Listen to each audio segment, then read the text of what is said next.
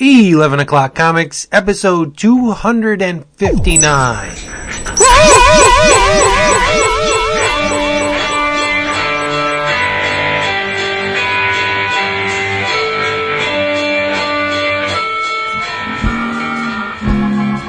Yow, you almost blew my eardrums out, David. I'm sorry. What's with that? I'm sorry. I was saying that. Very strong.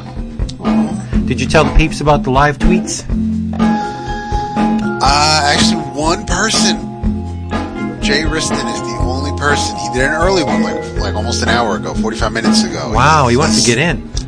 Are you less likely to purchase or enjoy a creator's work based on personal slash online interaction? Well, haven't we? Uh, we I feel like we've talked about that before. Yeah, we have. A variation of that, yeah. Yeah.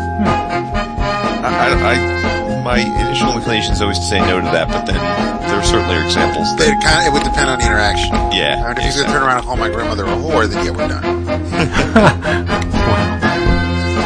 I mean, without He's actually asking knowing about because of a specific event though that's happened this week. what happened this week. What I miss. Uh, didn't, didn't our boy Remender have some run-ins to this week? Oh, see, I didn't. I, I meant to read that issue for tonight. Yeah, I That's guess. read I the mean, issue. what I understand, it, it, it, I don't know, blowing Alex Summers' speech out of proportion, I didn't, I or didn't read the issue, so I don't. oh, all right, Yeah, I don't, I don't know. I just know that there was a lot of consternation about yes, the.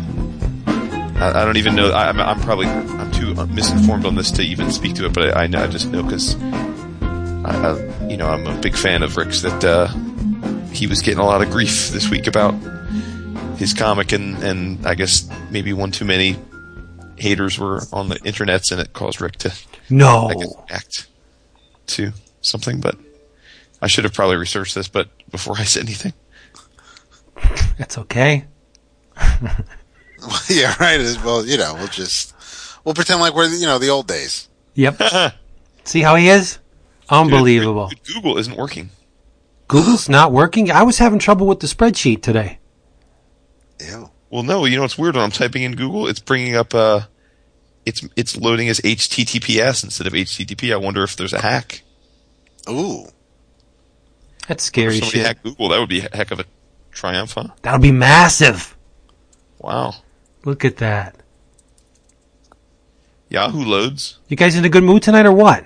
I am. I'm I'm I'm eager to get into this tonight because David and I are going to tag team. Really? Yes, we set this up like early last week. It was carefully planned. late last week. Carefully planned. Carefully came- planned it so early last week. We didn't do it last. He came to me and he said, "You know what? I really want to get down with my boo to to, to do, do do something with the number one guy I love most in the world." And I said, "David, I'm here for you. Let's do it. Let, let's let's read the same thing for this week." Nice. Yep. And, and what, what show were we on? It was behind the scenes. It was actually on the Twitter. Everything happens on the Twitter. Nice. I've been talking with you guys a lot on. I talked a lot with with uh, Jason today. Yeah, you did. Yeah, he was around for me for a change. Yeah, boy. Look at you. app. It's because I'm getting all nostalgic and giddy to see you guys. I know it. Heard, uh, All right. What time is it? It's a what is this? It's eleven o'clock. Comics episode two hundred and fifty nine, and I'm Vince B. You are Vince B, and uh, I will pick up where our, our, our fallen buddy right now isn't here. I'm David Price. Yes, you are, and I'm Captain Caveman. No, no, no, you're not a very very bad cartoon. You what? Uh, kidding? You not not dude, not the best cartoon out there. You are Jason Wood, everybody. And I know a good way to get everybody animated to save more money on your comic books.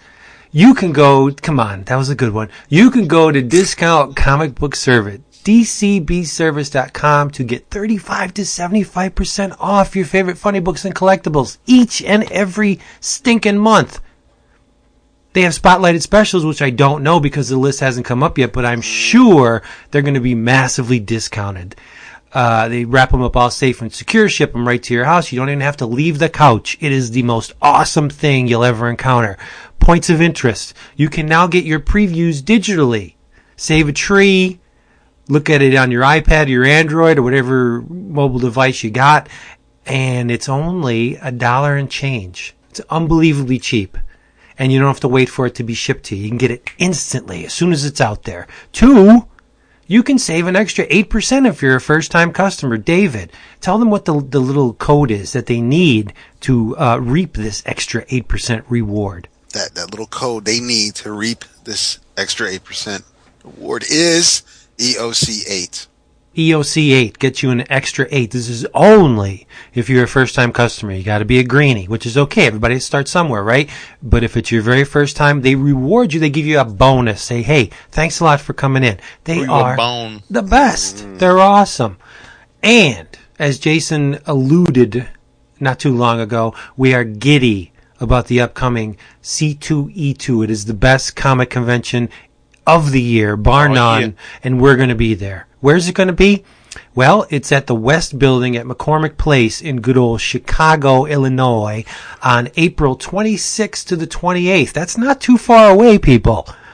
Uh, comic guests include that Brian Azzarello guy, Kieron Gillen, Paul Cornell, Amanda Conner, Andy Diggle, Chris Burnham, woo, Brian Wood, Jason's cousin, Jim McCann, John Layman, Mike Norton, who's freaking everywhere, Tony Moore, uh, Rick Remender, we just talked about him, and if the comic book people aren't enough for you, you get entertainment folks like wrestlers Diamond Dallas Page and Jake the Snake Roberts. What? Members of the Walking Dead cast. Adam West is going to be there. Brian Posehn, Julie Newmar. Unbelievable. And Lou Ferrigno probably, but we don't know for sure. Uh, don't get left out. Get your tickets in advance. A three day pass is only 55 bucks if you pre-order. If you wait, you have to pay 65 at the door. So you save 10 bucks and you guarantee yourself access. Don't be silly. Do it now. C2E2.com. You can get them there and check out all the bidness that's going on. Look at the Artist Alley list. There's a massive amount of people. Remember, April 26th through the 28th in Chicago at the West Building, McCormick Place. Come see us, if nothing else. And we will be rolling deep. We, w- well, yeah, whatever that means, we will. Well, all, we'll all be there. We'll have our crew all there hanging Yeah. out. True.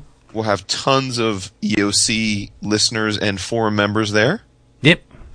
It's going to be fan, all of that. And we'll be autographing boobies if you got them. And if Vince ever decides to send me a PDF, we will have a signage. Ah, niceness. Dude, I'm I I could do it in like no time flat. I need a size.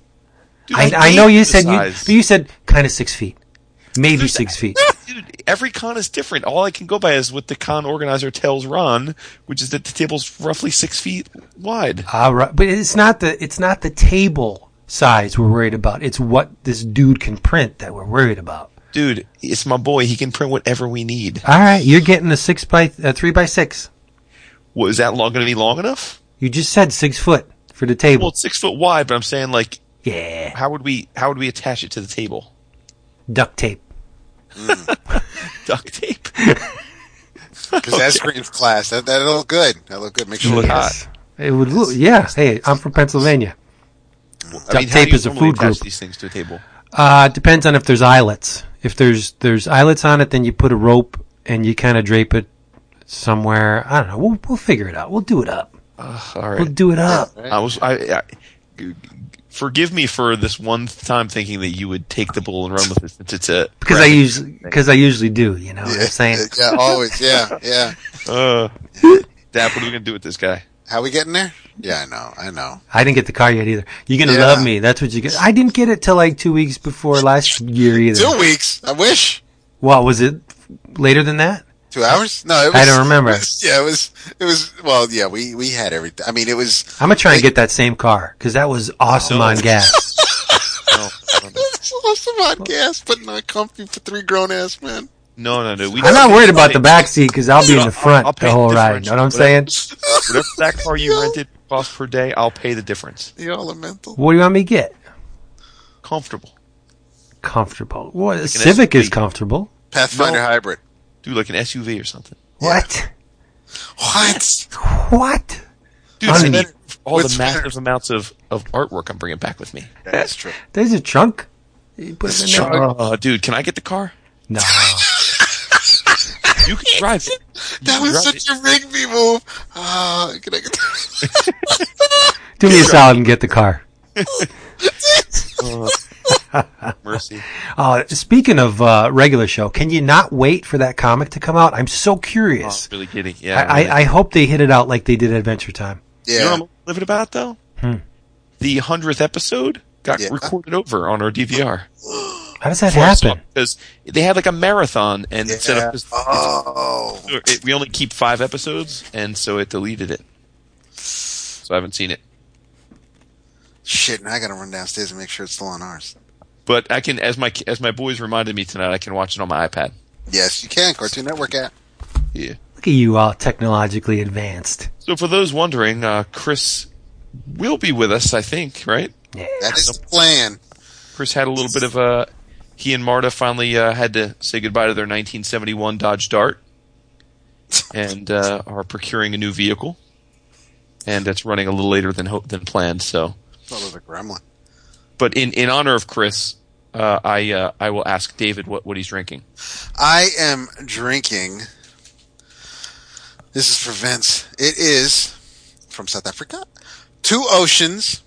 It is a blend of Merlot and Cabernet Sauvignon. Oh, French all over the place. Oh, Like Gomez Addams. 60% Cabernet Sauvignon, 40% Merlot. Wow. It's not bad. No, it sounds good. That's nice, Yep. Vincent. Pepe Mac. Ooh, nice. Well, I am drinking tonight something with very good mouthfeel. Uh, it's made by one of my, my favorite craft brewers. Uh, it's uh, it's called Dr Pepper, and it's uh, the diet version. It's excellent. It's got a great head on it. It's, uh, So- just the right amount of alcohol, a little hoppy. Dr. Pepper's from a craft brewery. You know, Chris would probably stroke if you said that while he was there. No, that's why I'm saying it without a beer. so what you all reading? Well, I have a thank you. Do Oh. you? Yes, one of Jason's favorite people sent me something. Who this is? Mr. Whitehead, Whitehead Customs, sent We're me. boys now. Michael he- and I are boys now. Uh, he's he's awesome. Um, we were on the Twitter, and he asked me to identify a toy for him, Oh, nice. and I couldn't be specific because it was a bootleg, and there are so many of those things.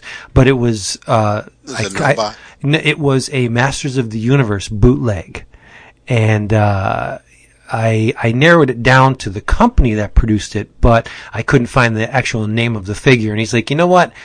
Why don't you just take it? Let me send it to you. And I was like, dude, no, you don't have to do that. And he's like, no, no, no, no, I insist. And he sent it to me, and it's awesome. And uh, because I love not only toys, but I love the fringe, the bootleg toys, the really weird and wacky things that don't fit in anywhere, kind of like me. Uh, so he sent it to me, and it's right here on my shelf, and I love it to death. And it's a devil of all things. How how more appropriate can you get? Very nice. I'm saying. So, Mr. Whitehead, thank you very much, buddy. You are awesome. yeah, Michael and I are. Bo- you know what? I think Michael and I became buddies after you stopped playing voicemails. That can Yeah. happen. I'm saying you for for for. Uh, there's actually God. Think about it. There's probably a lot of our listeners don't even know that we had a time where we played voicemails on a regular basis. I know. It was a thing. It was. It was a thing. We Yeah. had the Ill Pickle special, which was just voicemails. I know. Well, you know, see what David dropped the ball. No, Um, kind of didn't, but okay. He kind of didn't, like in the third person. We'll roll with it. We'll roll No, with it. David did not drop the said ball. Nice. Uh, right? Um, So- what are we reading? You said. Yeah. What are we reading? Well, You guys have a tag team, do you not? we do. We have. We have actually. We have a three-item tag team. I don't know. If, yeah, I don't know if we're going to get to to every one. on that. I, I ask David. He set it up. Um, so uh, it's it's uh, it's springtime, and, and I believe springtime is a time for second chances.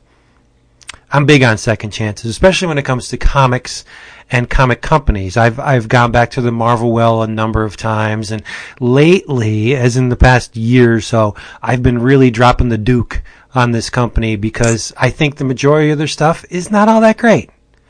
Um, so I tried them again, mainly because I have a really strong interest in the pulp characters. from from the the golden age of the the pulps, and um, they have a lot of them currently in their stable. Um, I'm talking about Dynamite. I, I gave Dynamite another chance only because someone whose work I love is currently writing The Shadow, a character I really dig, and that dude is Mr. Matt Wagner. As David will tell you, he's awesome. He is awesome. So I decided, what the heck, let's try the shadow out, right? And and knowing David's love for Matt Wagner, I brought him in. I pulled him in, and I said, David, let's read the shadow. Year one, number one, and we did. It was Nice. What do you guys think? it was written by Mr. Matt Wagner, art by Wilfredo Torres, colors by Brennan Wagner, which I'm assuming is Matt's wife. Yes, Wait, who? Brennan Wagner. I or don't could know. it be Matt's son? Brennan's could be a boy's name too, right? B R E. Brendan sounds like a uh, uh, like a, a boy's name, But but maybe it's his son. And um, we have to find this out. And uh, letters by Rob Steen. There are four covers. One by Matt Wagner, Alex Ross, Chris Samnee, and good old Howie Chaykin. And those are big guns, right? Yeah, I was I was nice. Ah, I was happy to see the the Chaykin cover only because it's a nice little nod. It's good, but as, It is no no no, but I'm just because of his relationship with with the character. right because uh, Chaykin did the Prestige format Shadow and Brennan is the son of Matt Wagner. Nice. you go. There you go. Um, we did it together. Uh, no, I Prestige format. He did the original Shadow miniseries in the '80s for DC, which did not lead to a Prestige. I was thinking of Blackhawk. It was just a regular format. What was it? That Mando paper, Baxter paper. No, didn't he? He did. I, I believe he did the mini because the, the the ongoing was um Right. was right. Baker. Baker and and uh, and then Sienkiewicz and yeah, right. Um, so we read the Shadow year number one, and David, do you want me to synopsis, uh, drop a synopsis of the first issue? Yes. It's pretty cool, actually. Not a whole lot to chew on. It's it's not. It's basically a, a, a setup issue. Uh, it begins in Cambodia, 1929, which, if you know your your your history of the fictional character of the Shadow, is a year before the actual character made its debut on something called a Detective Story Hour radio show. So uh, Wagner's going he's he's going out of the, the, the real and into this fictional thing a year before. So uh, Lamont Cranston, who we know is uh, that man that knows what evil lurks in the heart of men, he's over in Cambodia, and he lays waste to this entire village. Just razes the thing to the ground, shoots. He's got a like a a machete in one hand and a and a, uh handgun in the other, uh, and he just runs right through this this little village, just killing everyone he deems uh, or he judges uh, to be corrupt, and uh, he does it solely to get his hands on this this warlord Kai Pang because he has a mysterious guest, uh, a Westerner known only as the White Tiger, and uh, the Shadow would have words with him.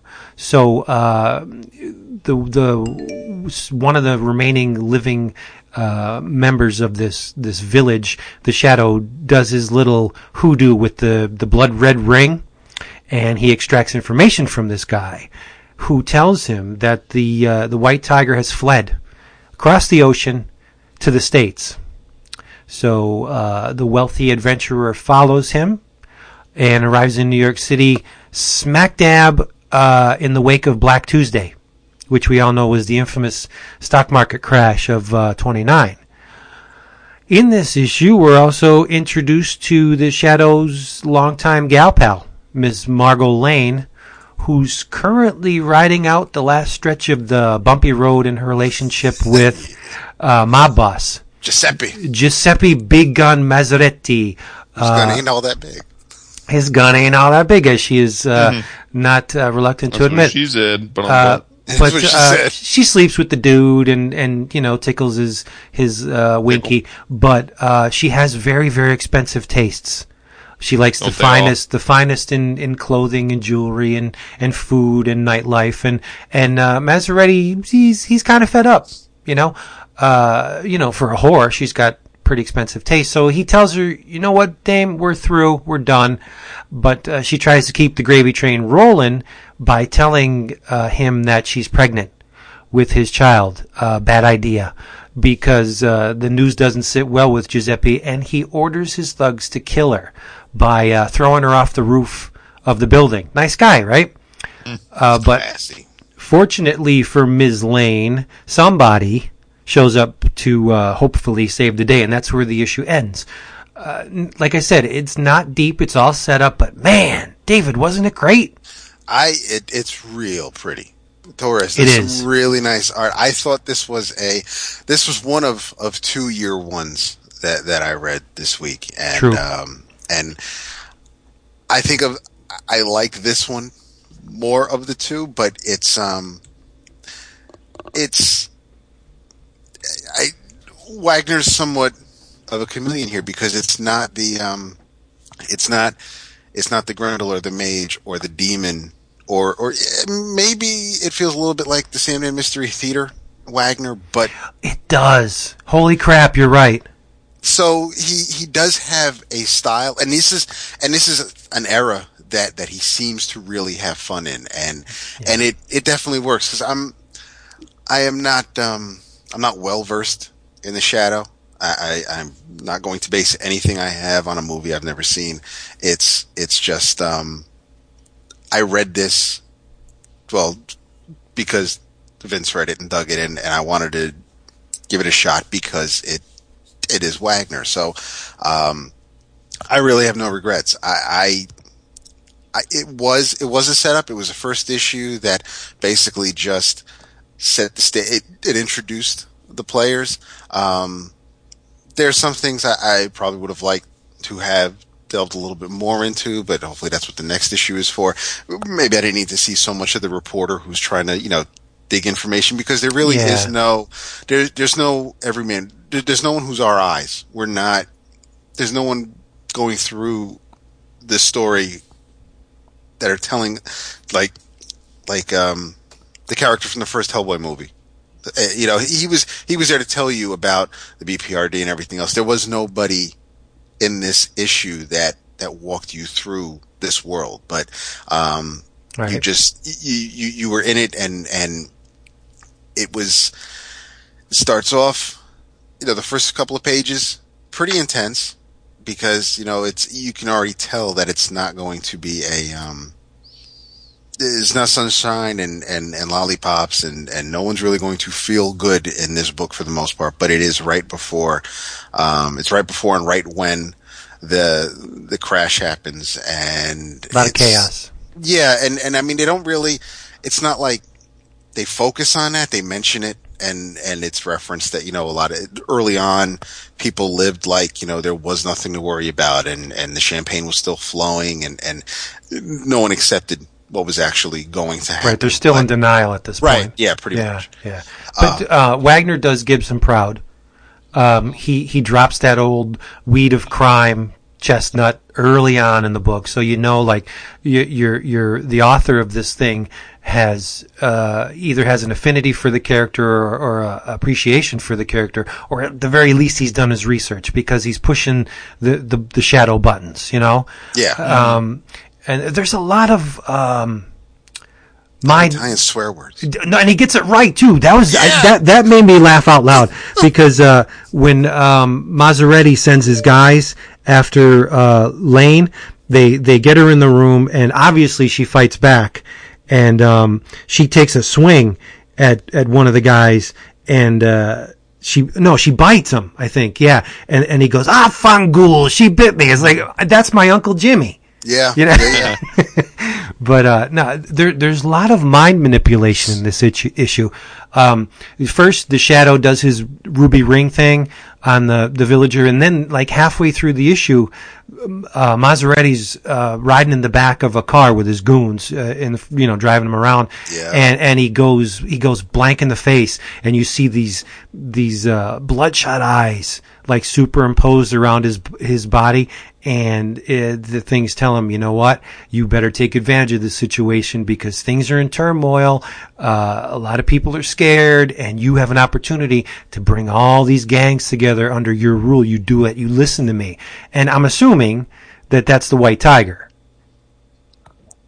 Oh yeah, Yeah, because the, I mean the Shadow needs the ring. yeah. He can't. Yeah. He can't. You know, do it from a distance.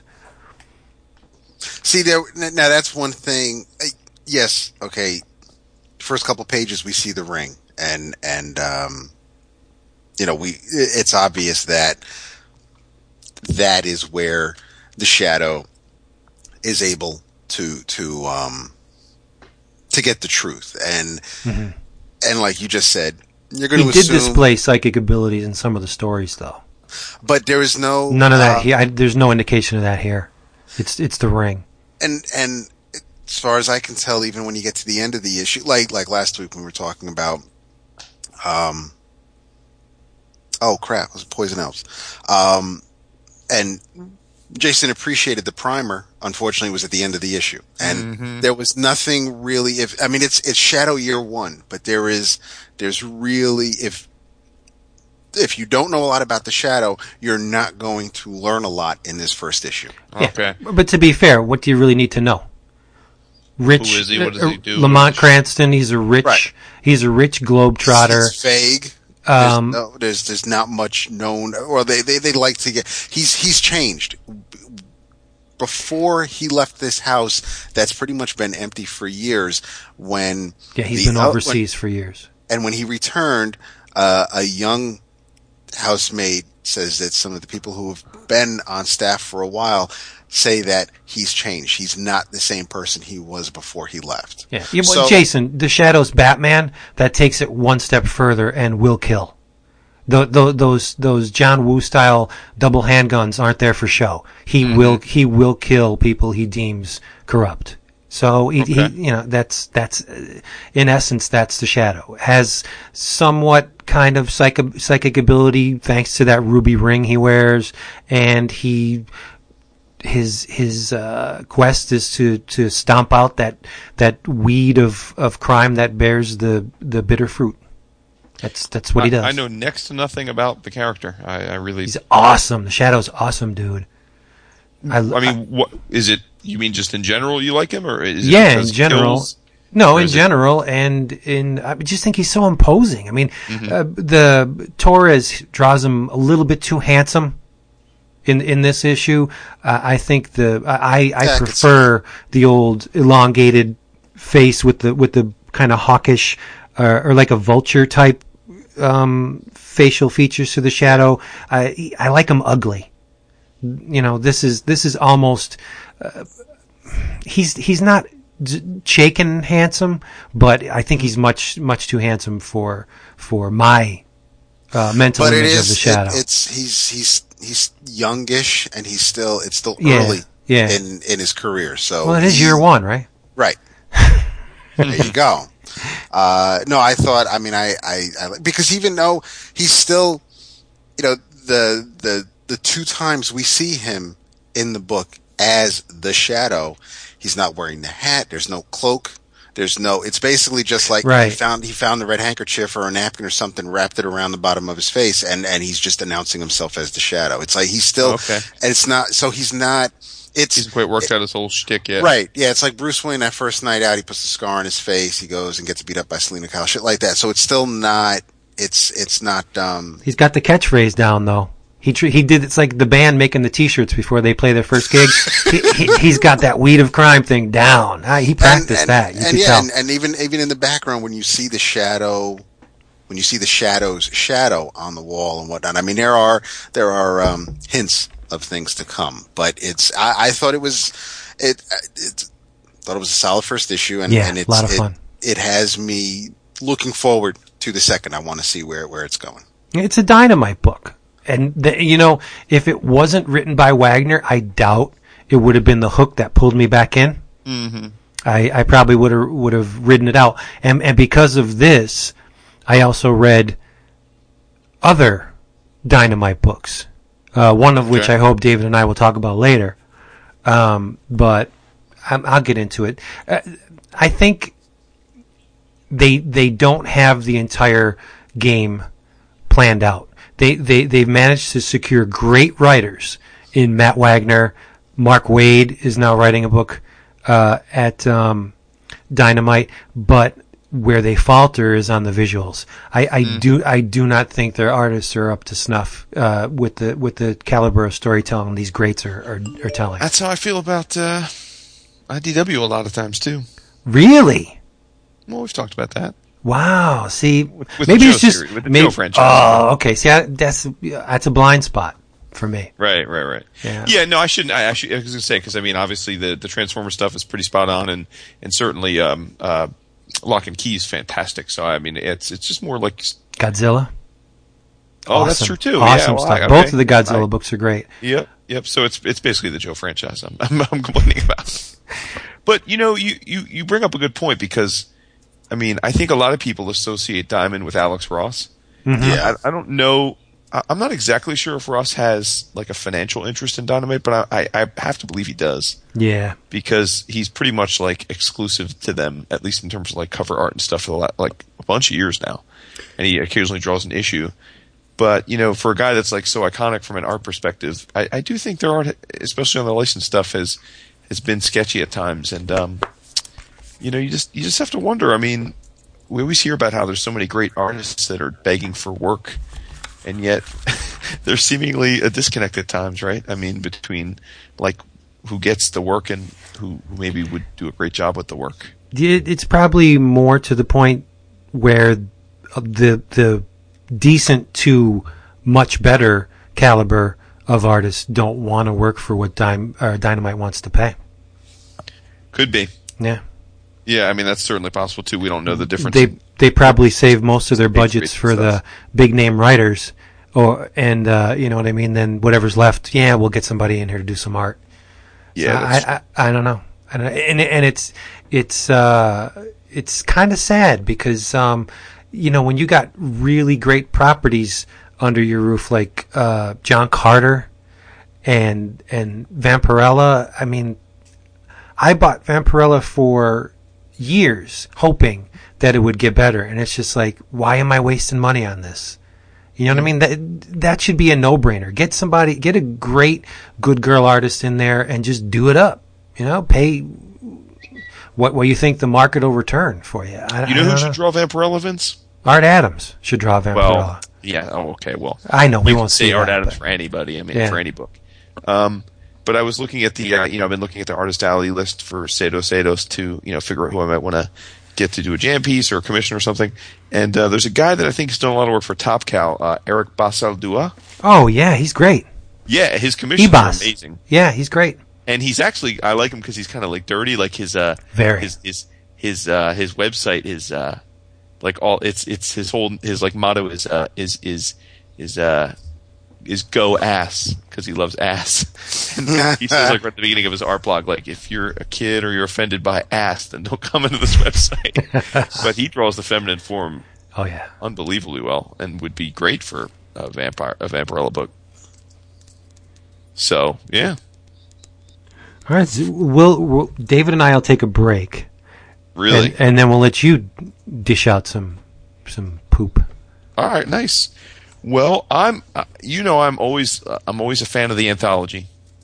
So anytime I get a chance to read one and, and actually enjoy it, I gotta I gotta give them some love. And uh, this book came out last week from uh, DC Comics, most specifically Vertigo.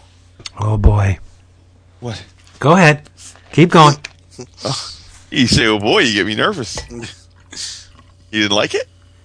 Um, if it's the book I'm thinking about, I didn't order it, and based on the two reviews I read, I'm glad I didn't because uh, it was unanimous among the two that the book was terrible.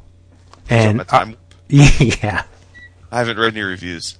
Go ahead. I want to hear your take on it because I, I value your opinion more than these faceless mooks on the internet. Well, okay, so it yeah, it's a it's a uh, a one shot uh, by Vertigo. It's it's an ongoing theme. They, they've been doing these every now and then, where they'll have a anthology, oversized anthology comic um, with a th- with you know that's thematic. And this time, as you might guess from the name Time Warp, it's about uh, time travel, and so all the stories have some element of time travel or future futurism in them.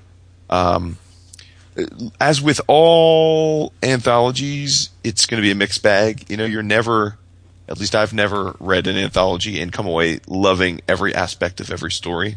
So, you know, your mileage may vary. Um, but maybe I'm an easy mark, but I thought that this book had plenty of, of positives. Cool. First of all, they start off super strong with a story called R.I.P., which is written by Damon Lindelof, but it's drawn by Jeff Lemire. Nice. And you know I'm a huge Lemire fan.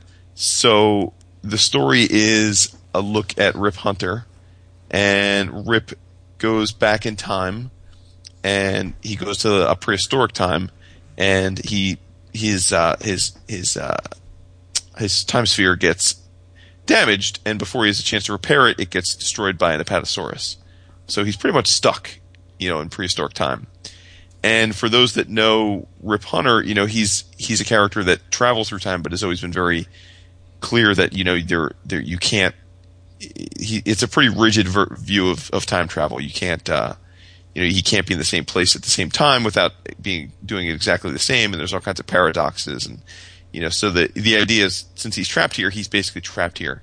And Lindelof and Lemire play with that idea, and they find a way to get Rip Hunter off of this tough spot on this prehistoric land, but not without a conceit that is true to the character's um, uh, view that, that you can't ever really uh, change history.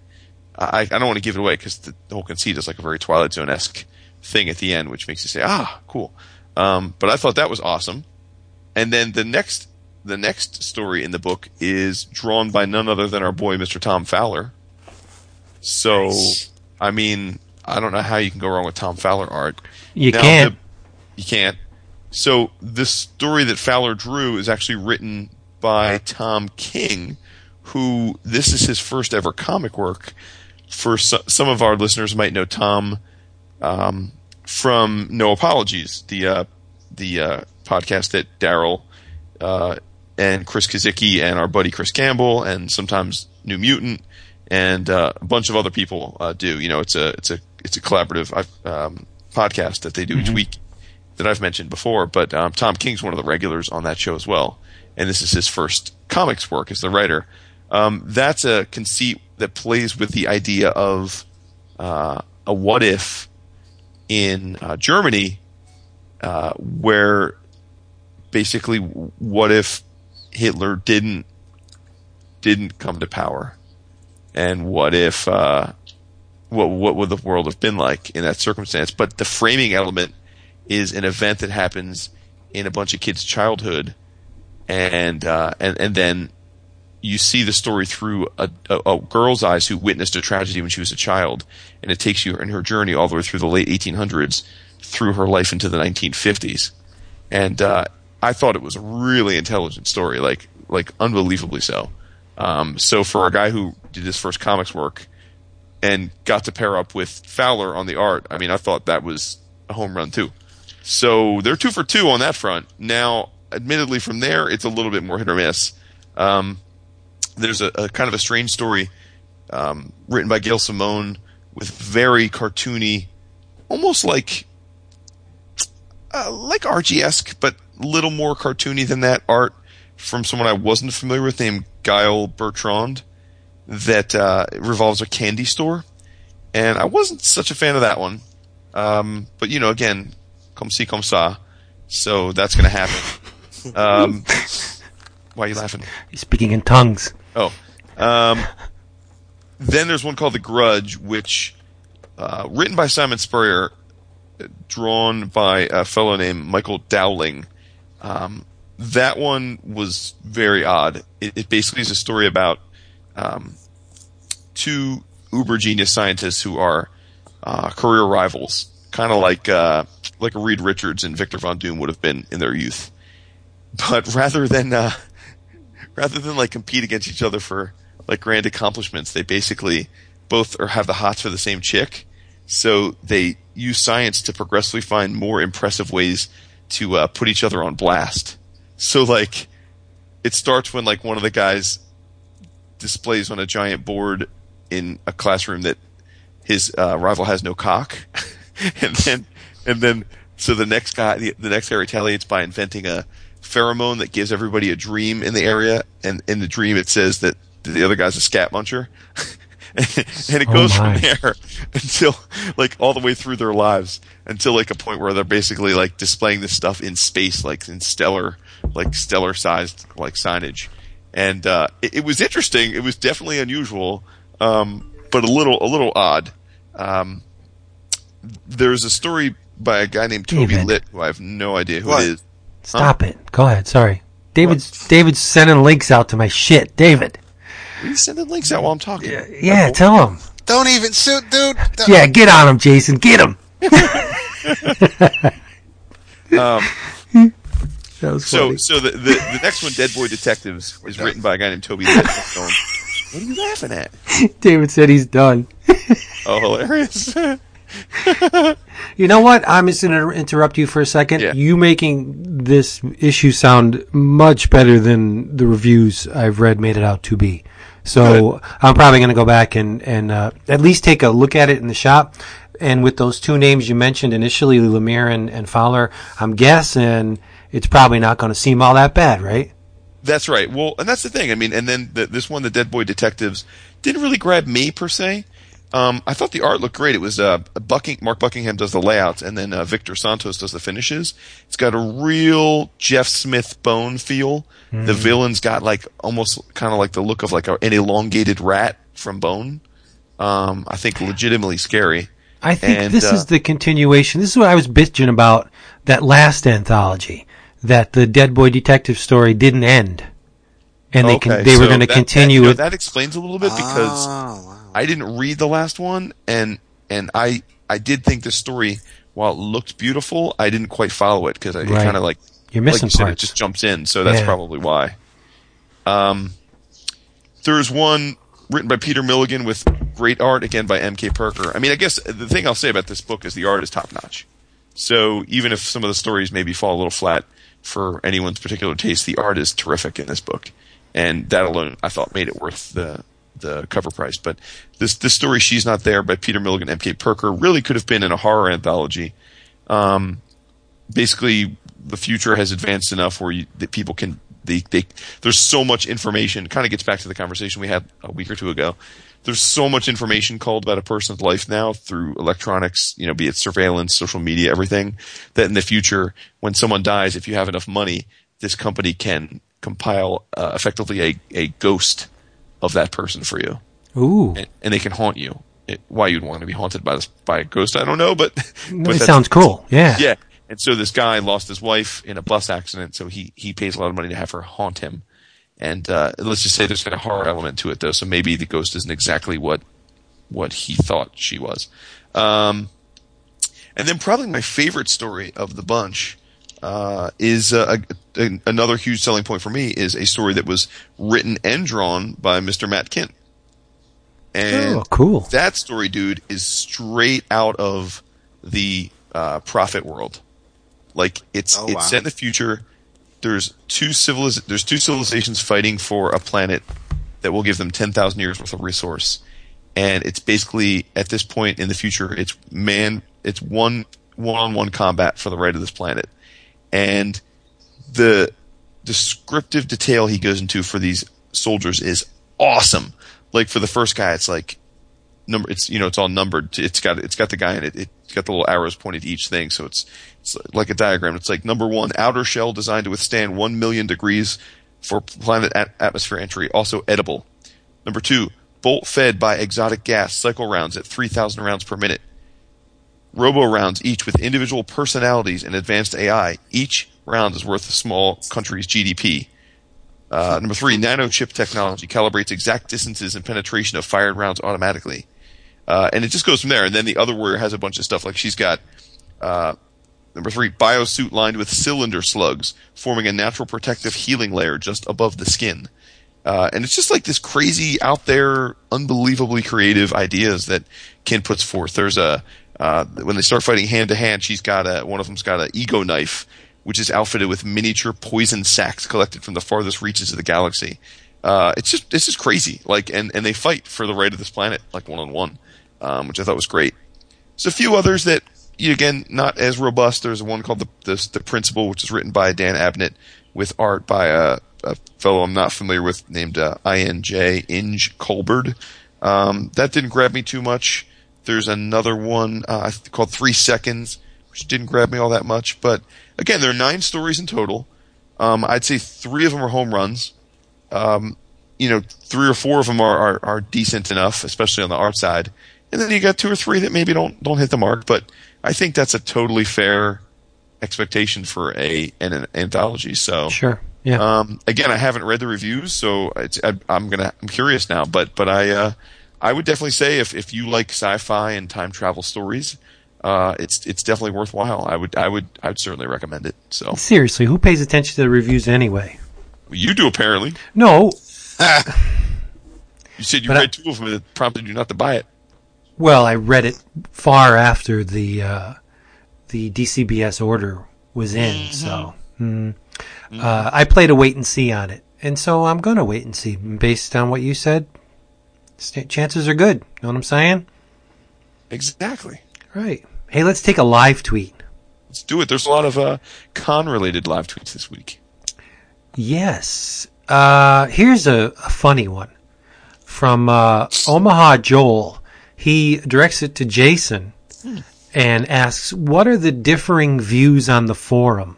Oh no! in re- in, res- in response to your earlier tweet. We we, Well, we I- do if he, have If he, if he followed me a little more intently, he would have seen me answer that question a few minutes after I posted yes. that I have a if different. he if he follows Gobo, because you you responded to Gobo. Oh, He would have seen if he follows Only me. He uh, if he no no no if he'd have he'd have to dig into your conversation. He wouldn't have seen your follow up tweet on his stream if he doesn't follow Gobo. well maybe he But does. if he but if he dug oh, into right, right, right. your oh, I see, your I stream. I, Yeah. but yeah, I guess um, to sum it up, I prefer chaos in all its forms, and and I'm I'm a kind of hands off guy. If somebody wants to s- sling, uh, you know. Race, racial slurs and, and foul language and anything short of kitty porn is fine with me on the forum because I'm I just like sit back and let them all kill each other. But David and Jason take have different views on that. Uh, well, yeah, I mean, I was really referring to the fact that I feel like uh, probably from my time moderating uh, the football guys board for years before we had a board, um, I've always taken a mu- were it not for you three having, I think, a much more open-minded view about the tolerance levels, I would have no compunctions about banning the hell out of people. like I would, I would ban people.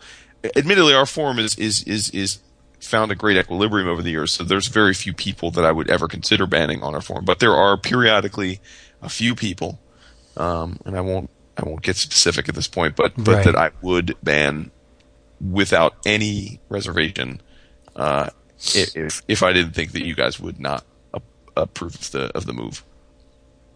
And that that's what I was referring to today. David is much more stern than I am. Yeah, but I, I think it's fair to say that David isn't a fan of the, the banning unless it's like an absolute like again, Right. like the Right. guy's completely just yeah. just atrocious to everybody and stuff. So, um, but again, it's not even really getting worth getting into. I mean, they're just I I just uh, th- there was a certain person that uh, was was uh, rubbing me the wrong way, so I gave him like a twelve hour timeout. Right. Yeah. But he's back. I let him back. That's it. Cool. One more before we get in there. Uh, this is from uh, H.T. Halji. You know, Hassan. Yeah, Hassan. But uh, I was going by the the handle. Um, name a comic book that you passed on as a child or a young lad that you regretted later. And uh, his was the Claremont Byrne X Men. Woof! What a book to pass on. But that's cool. Uh, You know, um, when when you're young, you're not tuned into the good stuff. Uh, you don't know. You don't have the experience to know uh, basically what uh, will stand the test of time. You know what mine was, and um, I've recently made a point to order at least one of the digest reprints every month from DCBS, and uh, it is uh, of course Archie comics. When I was a kid, I snubbed my nose at Archie. I don't want to read that Really? stuff. That's garbage. I, that that's that's trash. I want superheroes. I want horror and monsters and and and science fiction. And now I find myself Archie comics bring me to this nice little comfortable place, uh, especially the digests when you can get like. Uh, what are the double digests, David? 128 pages, At A- least, yeah. and then they have double double digests that are 360 pages for 5.99 before discount. Uh, so uh, and and just re- seeing these Archie stories from like the '60s and the '70s and the style of dress and and just the sto- the stories are so innocent and fun and you can totally the art back then. yeah yeah Dan, Dan DeCarlo and all those great artists you can sink into these stories and just I don't want to say turn off the brain but it's like a nostalgia trip. Um, you know, their their concerns in each era's story are different. Uh, you, you can tell the '80s stories where they you'll see a kid riding a skateboard every so often. It's like that's the cool thing, you know. And just it, it's so simple, and those characters really need no explanation. Jughead loves to eat, right? Reggie's conceited. Uh, Betty's hot. Um, Veronica's rich and self-centered, and and Moose is big and dumb and has a heart of gold. Uh, Dilton is smart. Well, you can sum up these characters in one sentence, and they're just so much fun to read. I just I love Archie stories. I don't know what it is. I maybe it's that um, experience comes with age thing, and I can look back at these now and thinking, man, what the hell was I thinking back then? I should have been reading these. Th- those are pretty much the only comics Renee read growing up. She bought them like religiously. I made fun of people for reading them back then. Now- Now you make fun of people for reading Big Two books. I do. Whoop. We have a tech. Um, do we have a technical difficulty there? It sounded like we lost somebody. I'm here. Good. Oh. All right. Uh, yeah, I don't know. Best. Uh, hmm. trying to think like that. I, it's hard for me to think that way, like because I, I feel like over the years now you go back and you read a lot of the stuff, so it's. I'm trying to think of something I felt like I really missed out on. Um, I've tried to. I, I, I tried to test everything. I didn't want to. I can't say. I, I, yeah, it's it's really. I mean, there are things that yeah, like I, I went back and read earlier issues of, of titles I already read, but I don't think there was anything I looked over while I was growing up, only to go back to read later and go, how how'd I miss that? Yeah, I mean, I, I guess I would say like, um, uh, I mean, you know, as you know, I didn't really read any DC back then, so, you know, probably like, probably Swamp Thing, you know, like Animal Man, like stuff like that. But Ah. Oh yeah, Animal Man. I could probably yeah, I could see that. How about Well, I Madman, Jason? what's that? Madman. All red. Well, that's more, I don't consider that my youth. The question was for in our youth, right? I Yeah, but you're still young. no, Madman. I mean, I was thir- it was Madman was, was in my thirties. I mean, no, I- in terms of my youth. I mean, the other thing I'd say is uh, is um maybe like uh definitely like like Nexus and Grendel Ah, okay. and uh and that stuff because because I I mean I didn't read that at all until I really started doing the show with you guys. Um, and, and I feel like that was like some I can imagine how that would have been really like awesome groundbreaking stuff to kind of been like in the know to talk about that stuff back then, you know. So, but I don't know.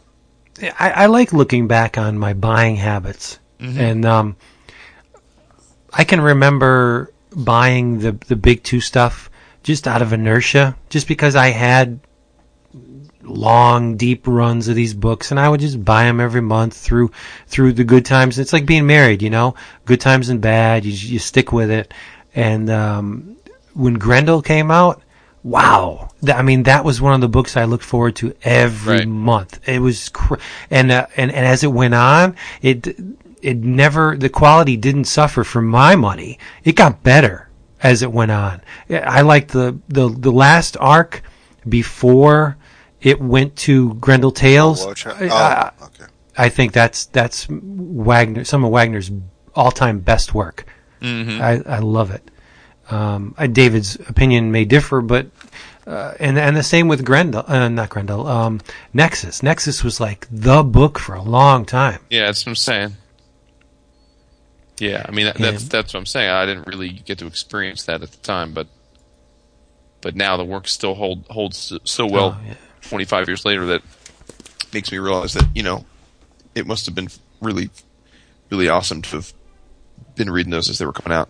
And I would also throw Cerebus into there too. Sure. Like I missed that that boat entirely, you know, until it pretty much was the series was over. Did you hear that um, IDW has uh, secured Dave Sim to do a new book for them? I thought that was an April Fool's joke. Was it? Oh, tell me it wasn't. Yeah, it was on April Fool's that that came. Oh, out. I said I freaking hate that April Fool shit. Yeah, I I really do. I, I mean, because it's not far fetched. Dave Sim has been doing variant covers for IDW for what about a year now, and I, I thought you know by association because Chris Ryall he's a mover. If if he wants something, he'll go get it. And God damn it, I. Thank you. Well, maybe it's not. I mean, Yeah. I'm, I'm not suggesting. I'm, I just thought it was. I, Would have been cool, as long as he doesn't go the Glamourpuss direction. Let's let's let's do some fiction. Some well, Glamourpuss was f- fiction, but I don't go in that direction. That was. I wonder though if we're, we're going to see a Dave Sim um, artist edition from IDW. That'd be you know, that'd be a tough call. I don't know which one I would pick. Well, but there. I mean, you you could definitely pick one though. I mean, there would be, you know. Oh yeah, probably Uh, the mind games issues. Just take Hmm. all the mind games issues and put them in one big artist edition. That would be great. Uh, yeah. I mean, you know, maybe the Sim thing isn't. Uh, isn't because it's. I'm looking up an article now, and it's it's part of a a broad series of really of new things that came out of uh, WonderCon. So Well, fingers crossed.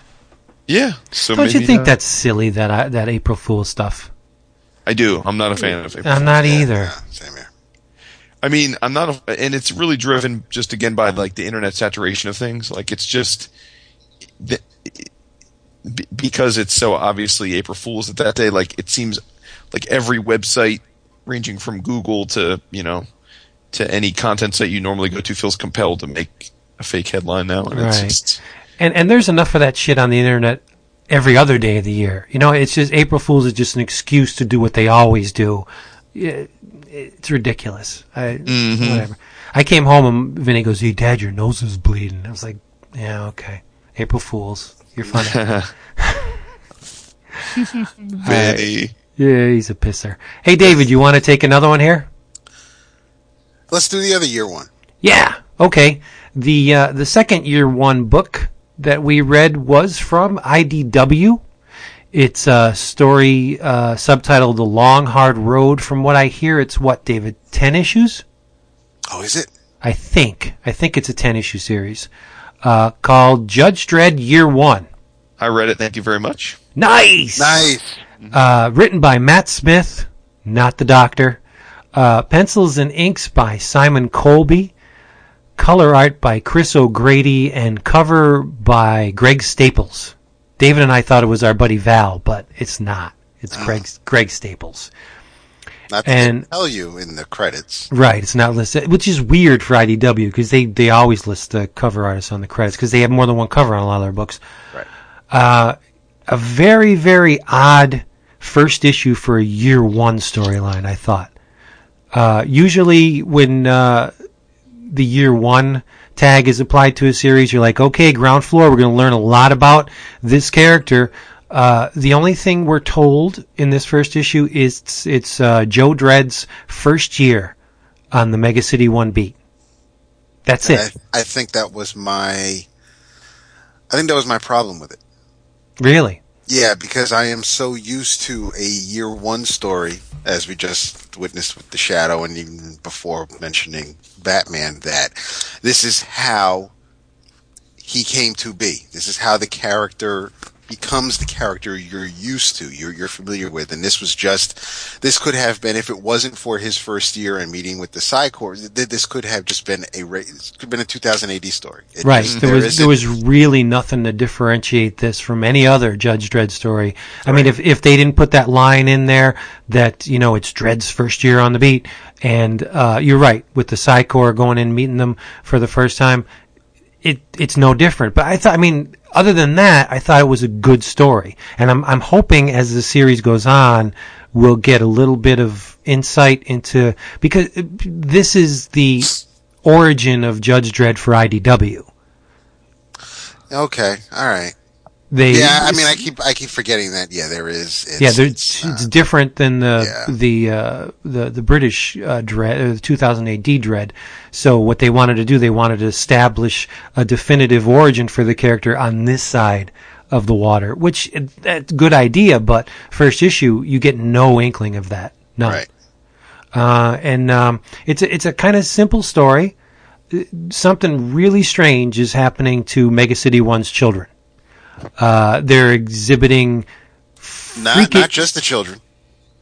uh, adole- adolescents. dealer, yeah, because Adolescents. yeah, um, they're exhibiting really strange powers, uh, spontaneous powers, levitation, psychic abilities, telekinesis, pyrokinesis, etc. And uh, after which, the subjects that actually live uh, bear no memories of the events. Uh, one kid's bullied on the playground and he floats his ass up in the air and his eyes get all crazy and uh, we, we assume that he, he tears into his uh, accusers. One kid actually rips a man limb from limb in the air. Uh, it's pretty pretty brutal and gruesome and, and I loved it. Um, but that's it. Dredd's on the case, trying to find out why these uh, adolescents are are just uh, spur of the moment uh, developing these powers, and uh, Psychor kind of gets to the root of the problem, at least in the right direction, where they uh, postulate that something um, like a uh, some kind of signal, like a radio signal. The these children uh, and teens are picking up on it, and it's flipping them on like a switch, a- and something is is the signal's getting stronger, as if something were trying to break through, and that's where the first issue ended. But um, again, Judge Dredd, like the Shadow, does not stop short of killing people. If if you have broken uh, the the code of the law, Dredd will kill you. Well, I think also the movie established that. The recent movie, Yeah, they that's, basically that's, hammered that home. that's true too. But uh, there's there's one little sequence where these these two kids he, he catches them uh, in the process of robbing a bank, and the kid goes in and just uses this this uh, uh, telekinesis to blow the safe open, and, and they're they're in the in the midst of doing this, and Dredd Dredd barges in, and uh, the kid fires on him, and Dredd returns fire and just just kills him.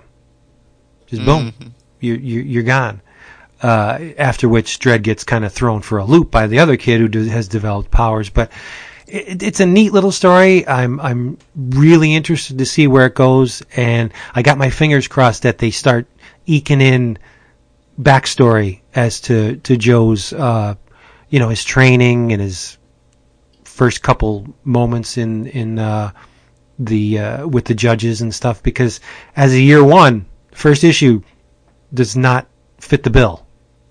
What do you think, Jason? Uh, I I think I think I'm a little more with David on this one. I I um I, I definitely think it, it does not. I'm I'm with you. If you're going to call something, uh, uh, David, if you're going to call something year one, I, I think that by definition has uh, an implication to it, and so this did not meet that implication. I mean, you're right, Vince. If if this was just an issue of like this was issue number five of the IDW Judge Dredd series, and for some reason we all decided to pick it up and discuss it, I would have thought it was fine enough. I mean, again, it reads to me like one of the less impressive but fine, you know, reasonably entertaining stories I might be reading in a 2000 AD. You know, it's just it it's fine. It's for, for as I've kind of been getting more acclimated with Dredd. You know, it's he's been although in the U.S. we don't think of it that way, he's been he's been drawn and written so consistently for so long by so many different writers and artists that you know you as you start to read through Jed, you kind of come to the to the terms that um, you know he's going to look different. He's gonna he's gonna you know it's gonna it's gonna read different because and that's part of his his world is that he's just he's constantly being you know written by different people and drawn by different people. So it, it almost has the almost like an anthology effect. So I'm with all that, but um, I, I mean. I, I guess my enjoyment of this, or, or maybe lack of, is colored by the fact that uh, I've been reading so much for the first time of the 2000 AD stuff, and there's such like an immense library of that stuff to draw from, and so much of it is classic and timeless that I just reading this issue left me thinking, okay, I'm not going to buy the other nine issues. I'm just going to make a commitment to make sure I read some more Dredd in the next few weeks from the like case files that I have sitting on my shelf, you know? Like to me, it's all new, so why not read the stuff I know is the even by hardcore Dredd fans is, is the great great stuff because it's all new to me anyway. So like, there's no novelty to this being a new take on Dredd if you know, or a restart. Um, and I thought the art was, I mean, it was good in general. Again, it's it's not like it it really fell short, but but I, I thought that. Uh, like a lot of the characters other than Dredd were really stiff. Like I, I, I don't know. I just Hmm. so you know I guess I would say it was an okay issue, but not okay enough to have me order the the ne- the, the rest. You know, I mean it was it was Hmm. fine, but I like uh, Coleby's use of blacks. Really, I think they're really nice.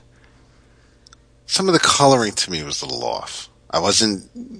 It was a little hard for me to tell.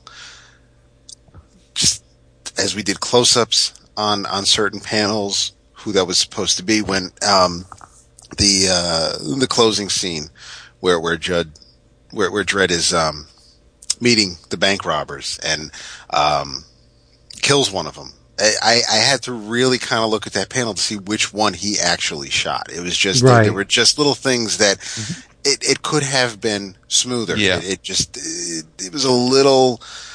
I it was it was in a way it was haphazard. It was, but it, I mean it. I guess for that story it worked. Like it, it would be very hard to see that style in like a Wonder Woman comic. In in Dredd's world, it, it kind of the art itself works. The color was just not really to my liking. Mm. It wasn't initially apparent to me that the kid actually stopped the bullets. Right. It, it, I went back and looked at that sequence again. I'm like, oh damn, he threw his bullets back at Back him. at him, I, yeah. I, I didn't really get that the first time. And they say when um when I guess was this Dink I, the, the drug dealer's name who told the old man to go walk off the roof.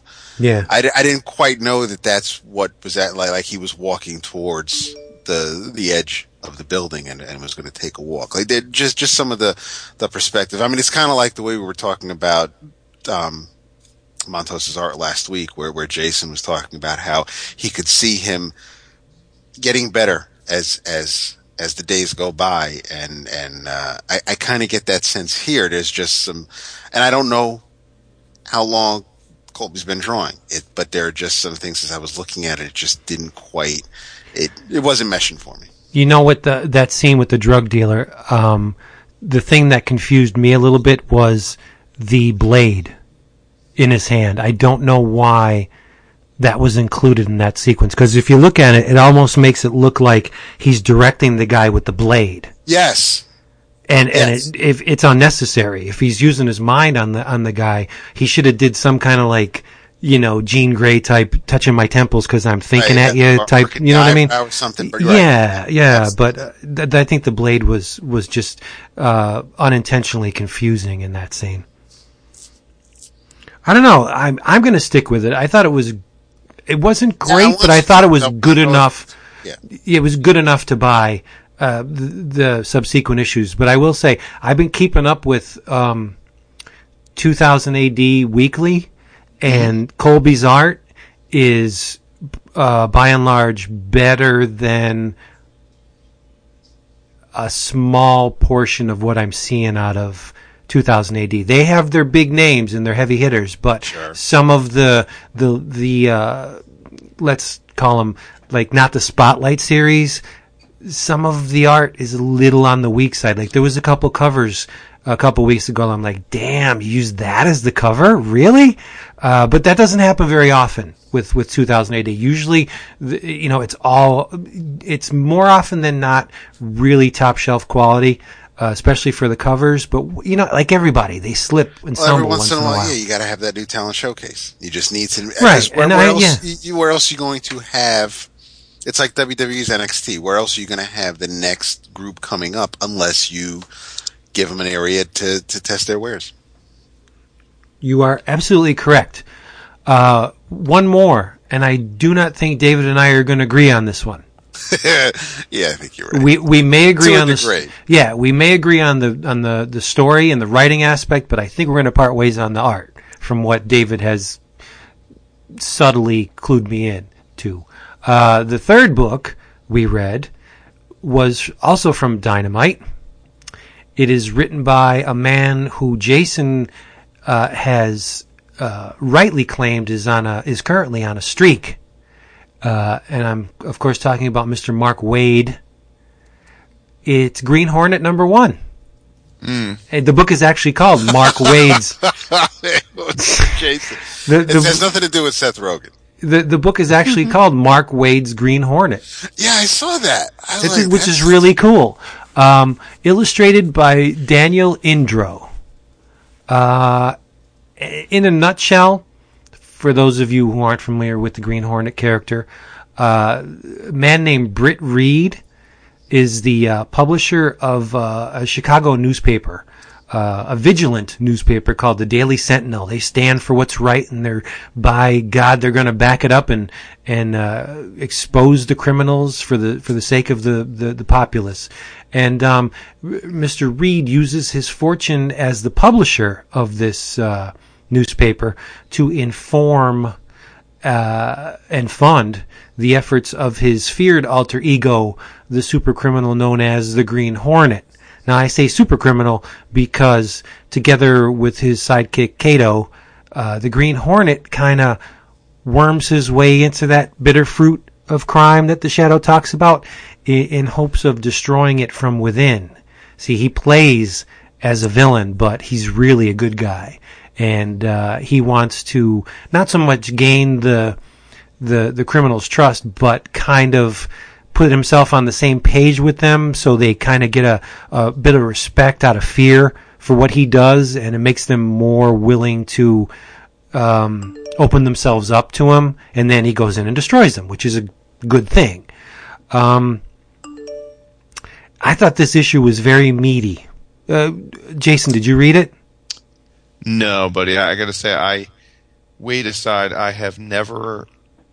These pulp characters just don't interest me. I mean, again, it's it's not a admonition on on the characters. They've they've lasted almost a century, so clearly they they have a lot of appeal. But for some reason, I've just never gotten drawn into them, and uh, and probably the one that I've been least drawn to has been Green Hornet, whether it be like in the the the visual versions that have come out or, or the comic versions. I, I just have never never gotten the i mean it's just never i've tried it once or twice over the years and di- different you know and it's just just never it's just a character I, I just don't i don't quite i've never been drawn to the to the very notion of the character very much so But- no but- it's just not my cup of tea But he's a descendant of, of the Lone Ranger.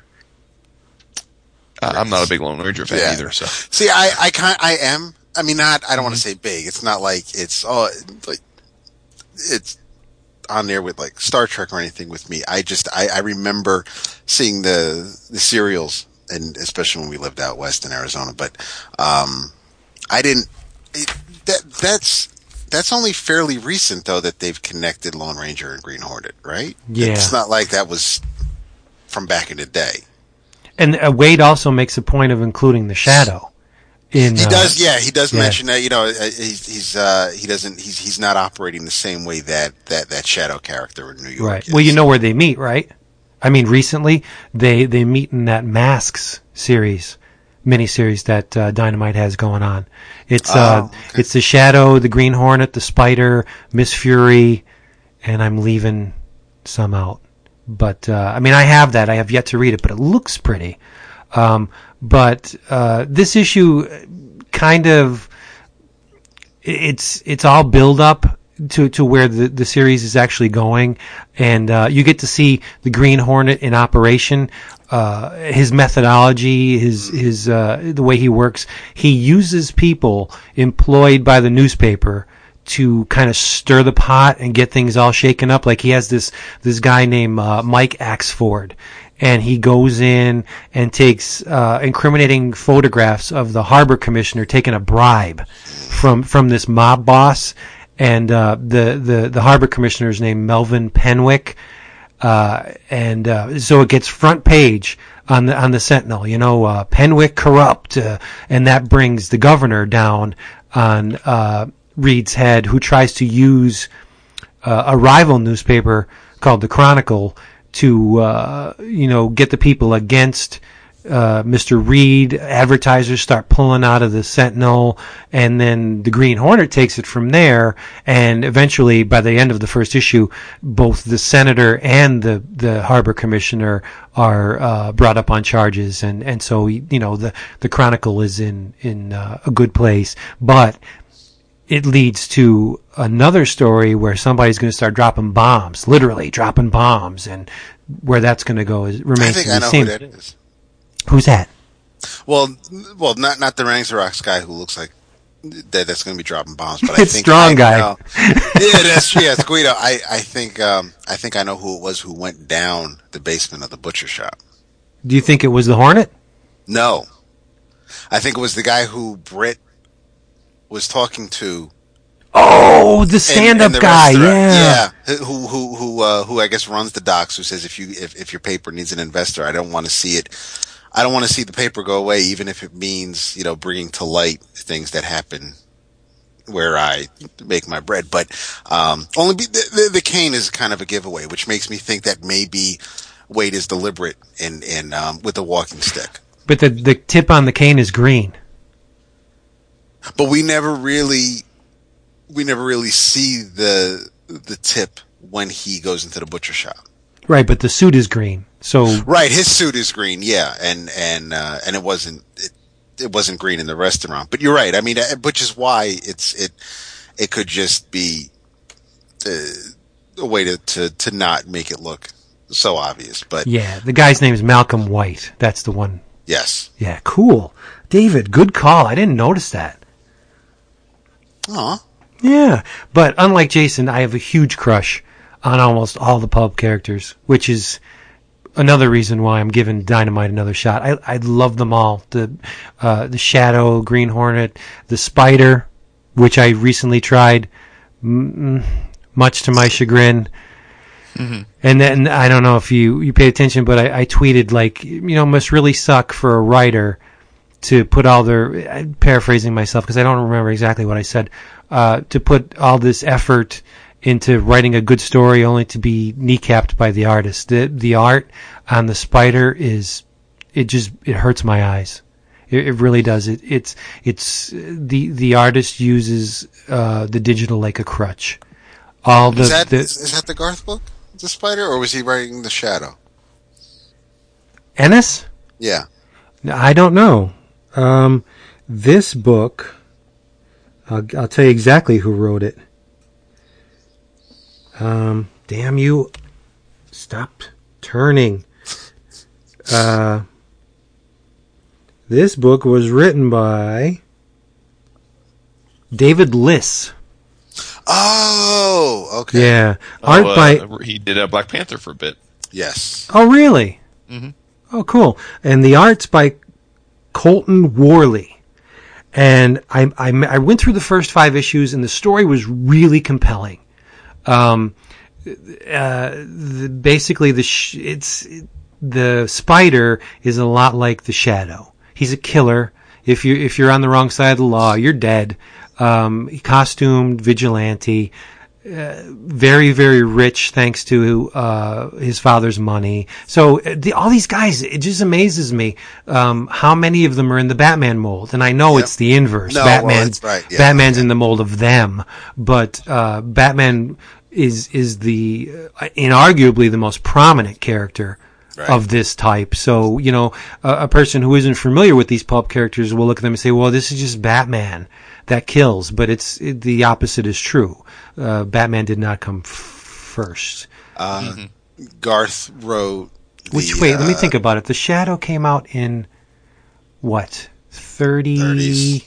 Yeah, He was he was pre because because Batman is is a mix between Zorro and, and Shadow, uh, and Sherlock Holmes. The um, right, right. although not not so much Sherlock Holmes in the early stages, but um, before I forget, Garth was writing the the Shadow main series, mine n- not the year one suffix.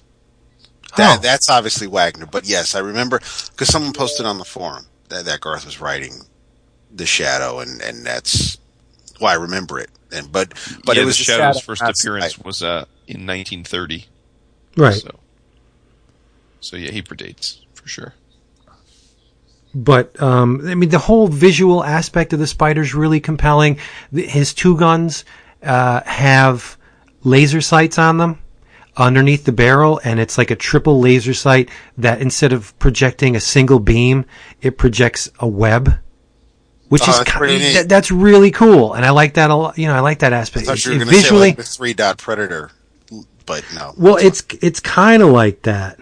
But no, but- well, the web it makes different, but which is kind of neat. But yeah, if, if you, I know what you were when we were texting about it, you were telling me about the art. So Yeah. Uh, which, when you think about it, how the hell can three laser beams make a spider web? You know, it's it's it's comics, dude. yeah, I know, and that's what's cool about it. But um, a- and so visually, the the character is very compelling, but the art, the, it, it's posed figures that are run through a Photoshop filter and some no really and know, all the all the backgrounds are are um, Photoshop filtered images of, of cityscapes and stuff. And admittedly a lot of work went into this to actually pose people and take photographs of them and then bring them in and, and doctor them up with some color. I mean he the the artist goes in and throws um you know color as a contour around some of the figures. So he knows his stuff. It's just that i my eyes see digital and i pull back. I mean, I could think uh, Francesco Francavilla does a lot of the covers for this book, and if Francavilla did the interior art, this book would be flat out great because the story is, is good. It's really good, and it's and it's a fun story.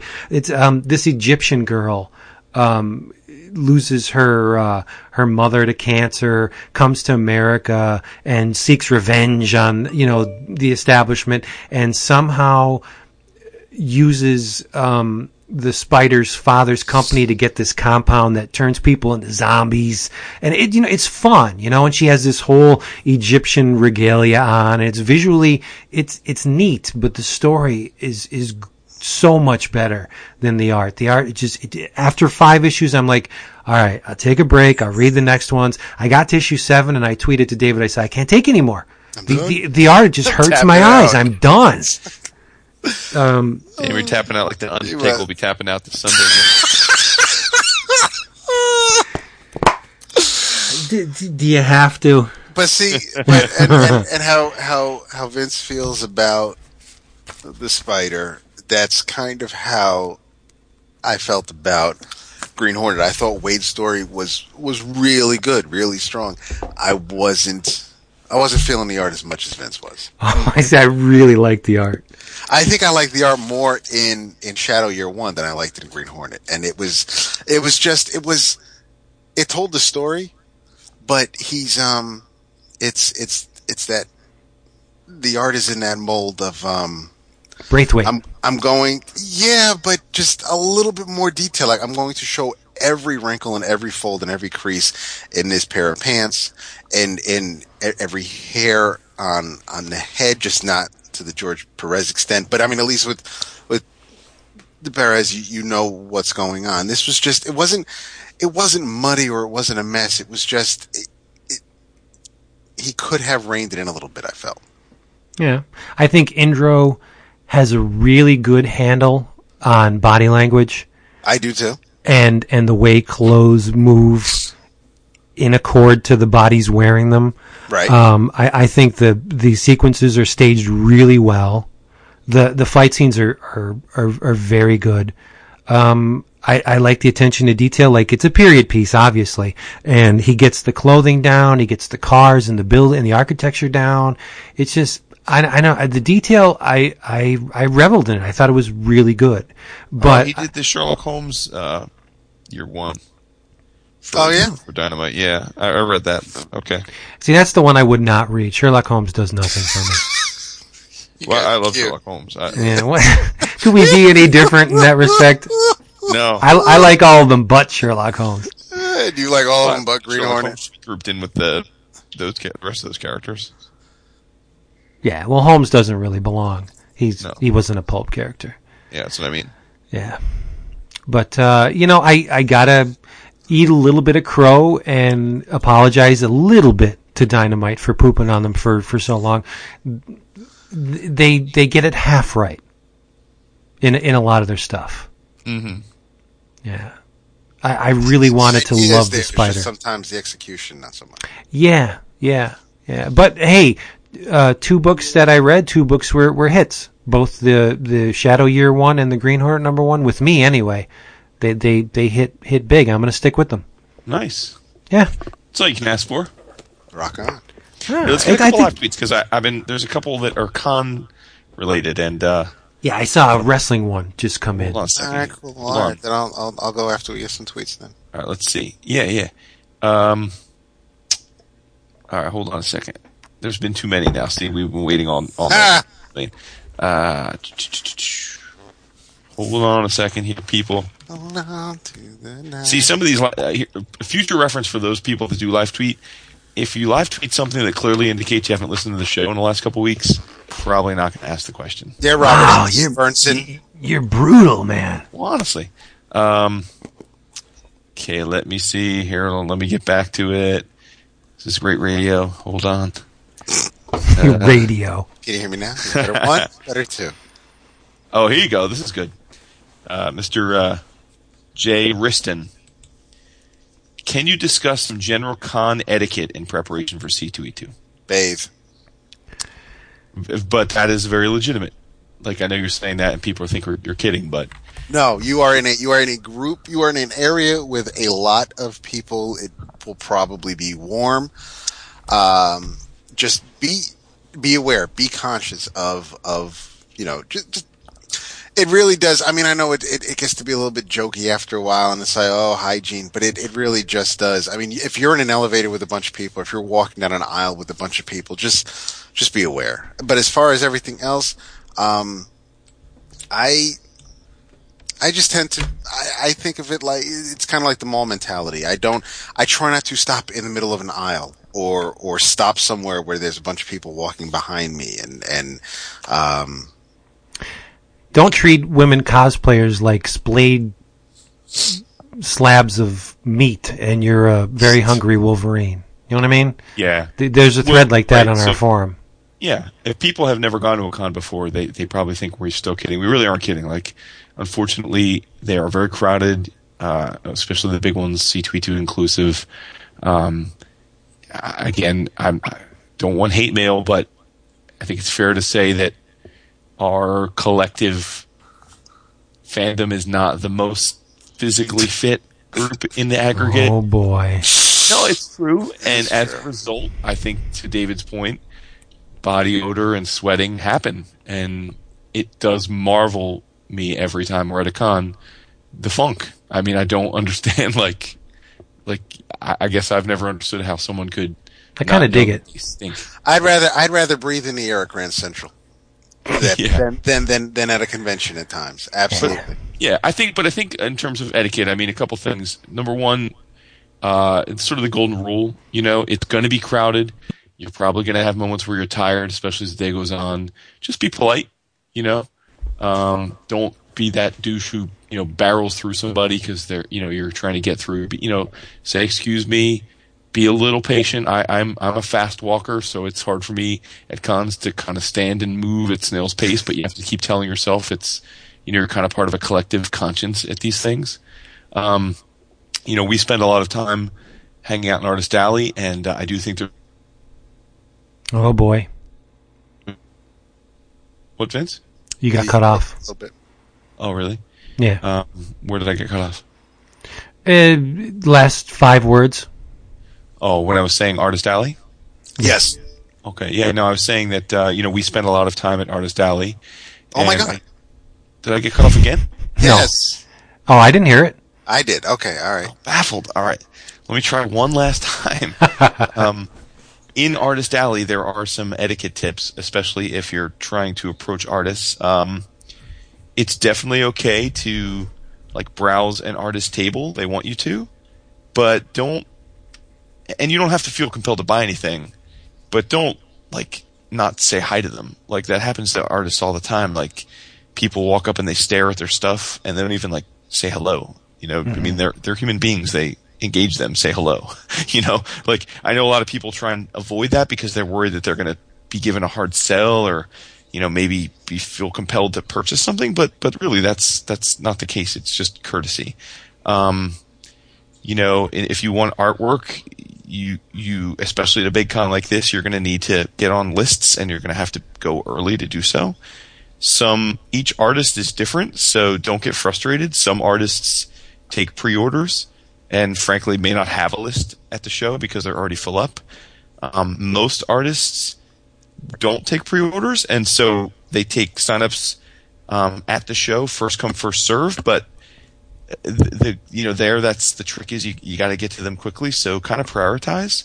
You know, know who you want to get sketches from. Um, uh, and, and you know, don't be afraid to ask to get on a list. But but if if especially if it's not the beginning of Friday, if if they say sorry, I'm full, you know, don't don't get pissy with them or like get mad. I mean, that's this is you know they they, have a, a limit physically in terms of the number of sketches they can do in a weekend, and uh, uh, you know, it's, it's again, there's there's no ill will there. It's I, I can understand being disappointed. Lord knows how many times I've been nagged by Jim Cheung to know that it can be disappointing. But but it's just you know, it's not something to get mad about. You just just move on and and you know just deal with it. Um, I don't know what else. So there you go. See, this is the magic of podcasting. You don't know it, but in the space between that sentence you just heard and the one you're hearing right now, here's me being pretentious. Like a single twitch of your tympanic membrane later, and it's a second for you, 24 hours for us.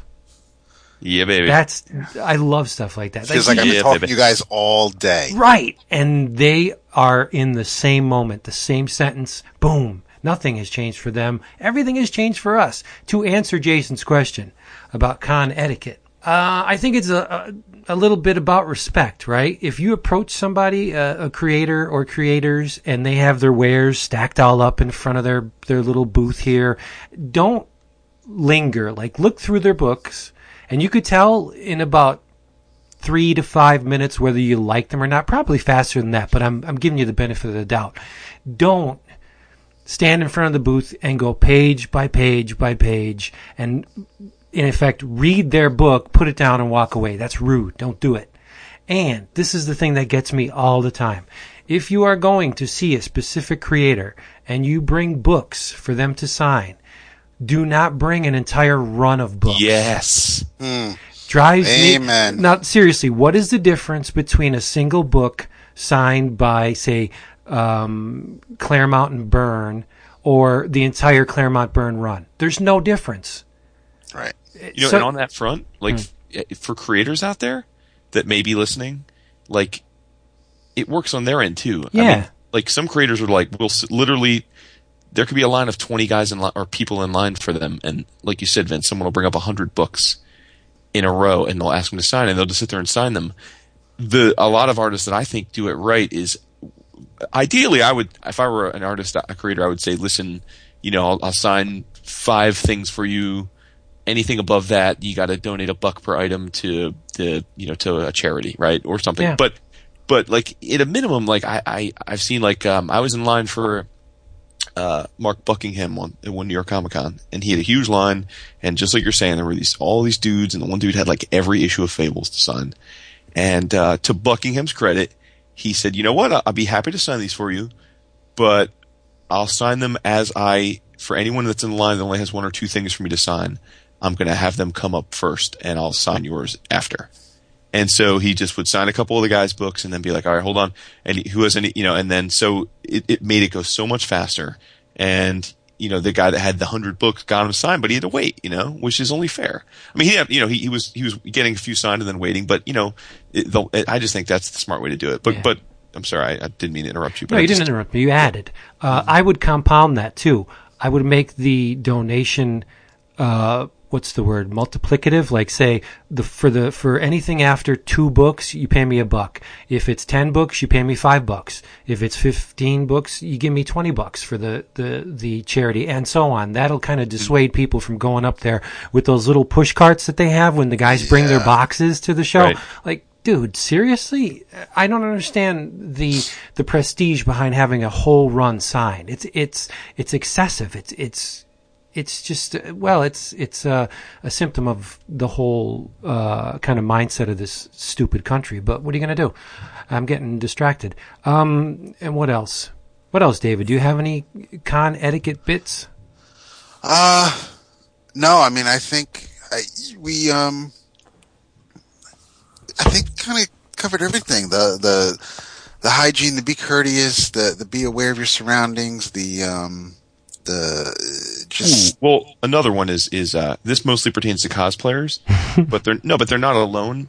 Um, it's really exciting, and I know people want to take photos and get memories. But again, these are really crowded rooms, so just step off to the side for your photo. Yes. you know, or or right.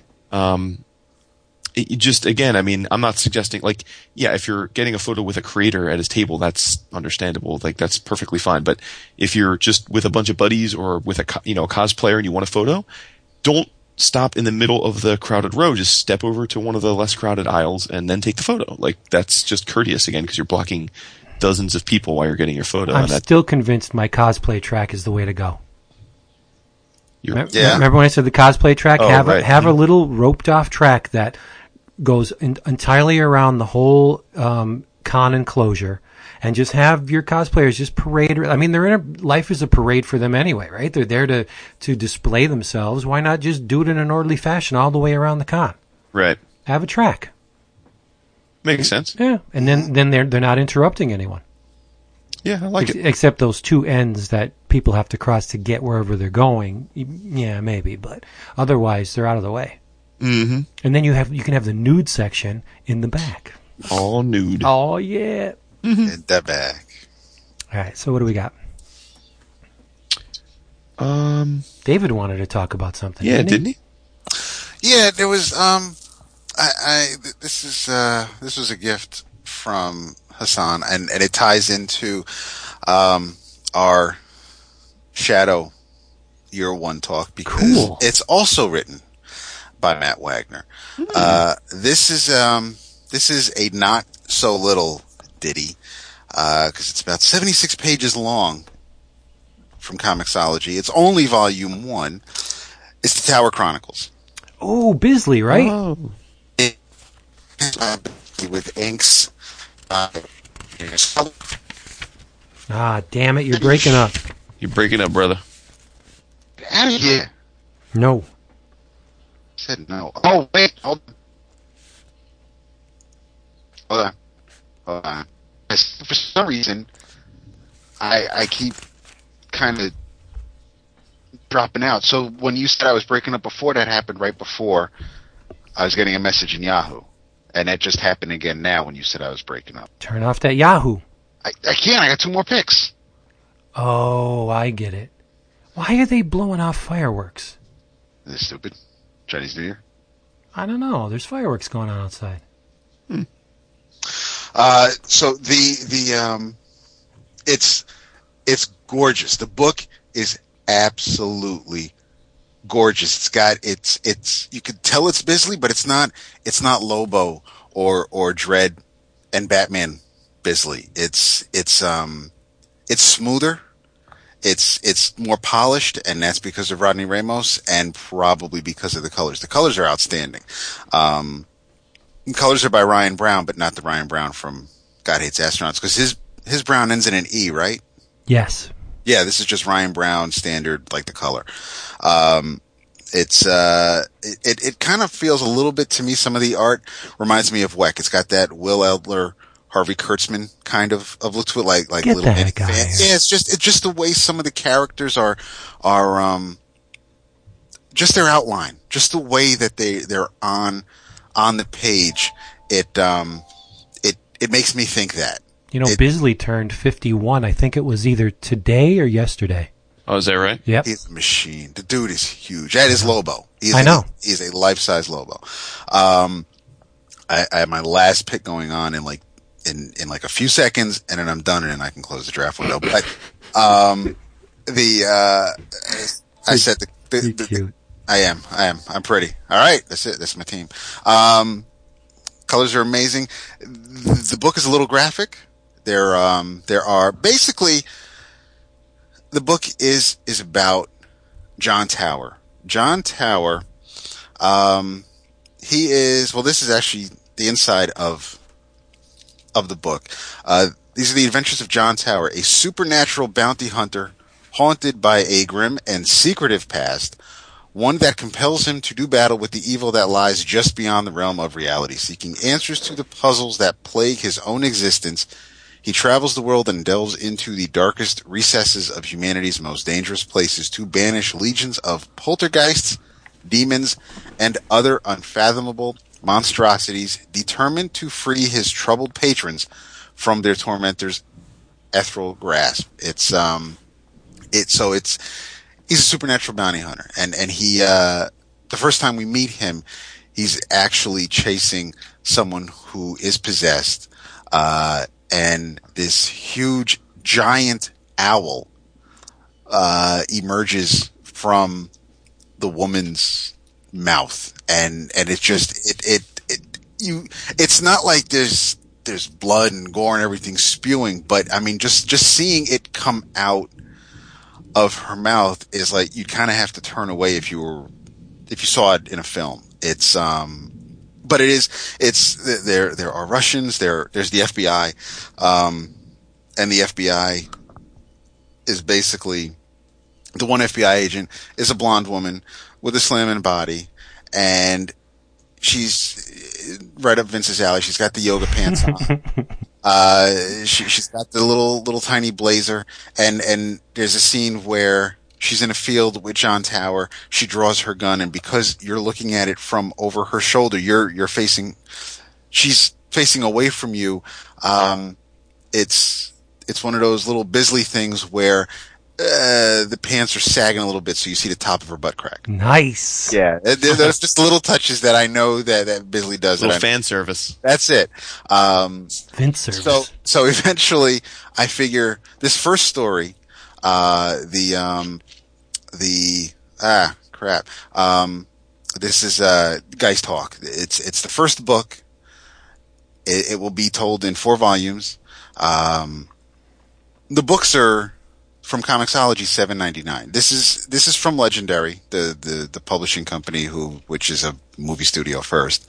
Uh, it's um it is one of those I, I need to read the next book. I, I will probably see the FBI agent naked before it's done because they're they show up at a strip club in one scene, so there are boobs. Uh, this this isn't an all ages book. Uh, it's it, it it to a degree it's kind of timeless because it's not like they're um it's steeped in with technology or they're referencing like current events. Uh, but it's the, the art is kind of what's selling me on this. As much as I, I, I love Wagner and, and I, I kind of dig all the characters. Uh, it's Bisley's larger than life art with the three to five panels per page. Uh, it's, um, it's just, it's, uh, my notes were like 76 pages of awesome. It, it is a, I want to continue this. This wasn't like, I have to thank Hassan. It was just, it was, it was a, I am quite happy to have read this. It was something that was on my radar when when I knew that that Wagner was going to do work for uh, for Legendary. I was looking forward to this, to at least checking this out, and I, I downloaded the preview from Comixology first, um, and and I really dug it. And before I could go and, and buy the issue, um, Hassan sent it to me, and it is it's.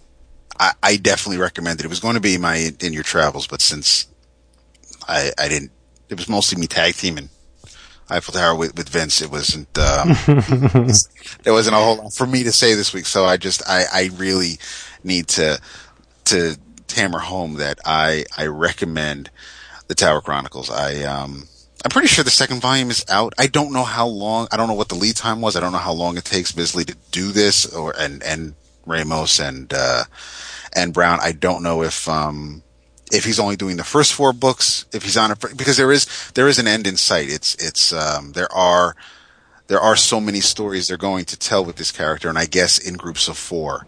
Um, but it's, it seems to be an investment because at eight bucks a pop, although they, you, they are giving you a lot for your money because there's a lot, you can't, Bisley is. You figure by the time the story's over, you're going to have at least 200, and, oh, 280 pages, right? Yeah, you figure almost 80 pages a story. Yeah, 80 pages a book, four books. Yeah, over, over yeah. So it's it's just uh, that's, that's 320. But you're not a lot of book, yo. It is a lot of book, and it's. I know that you know you can.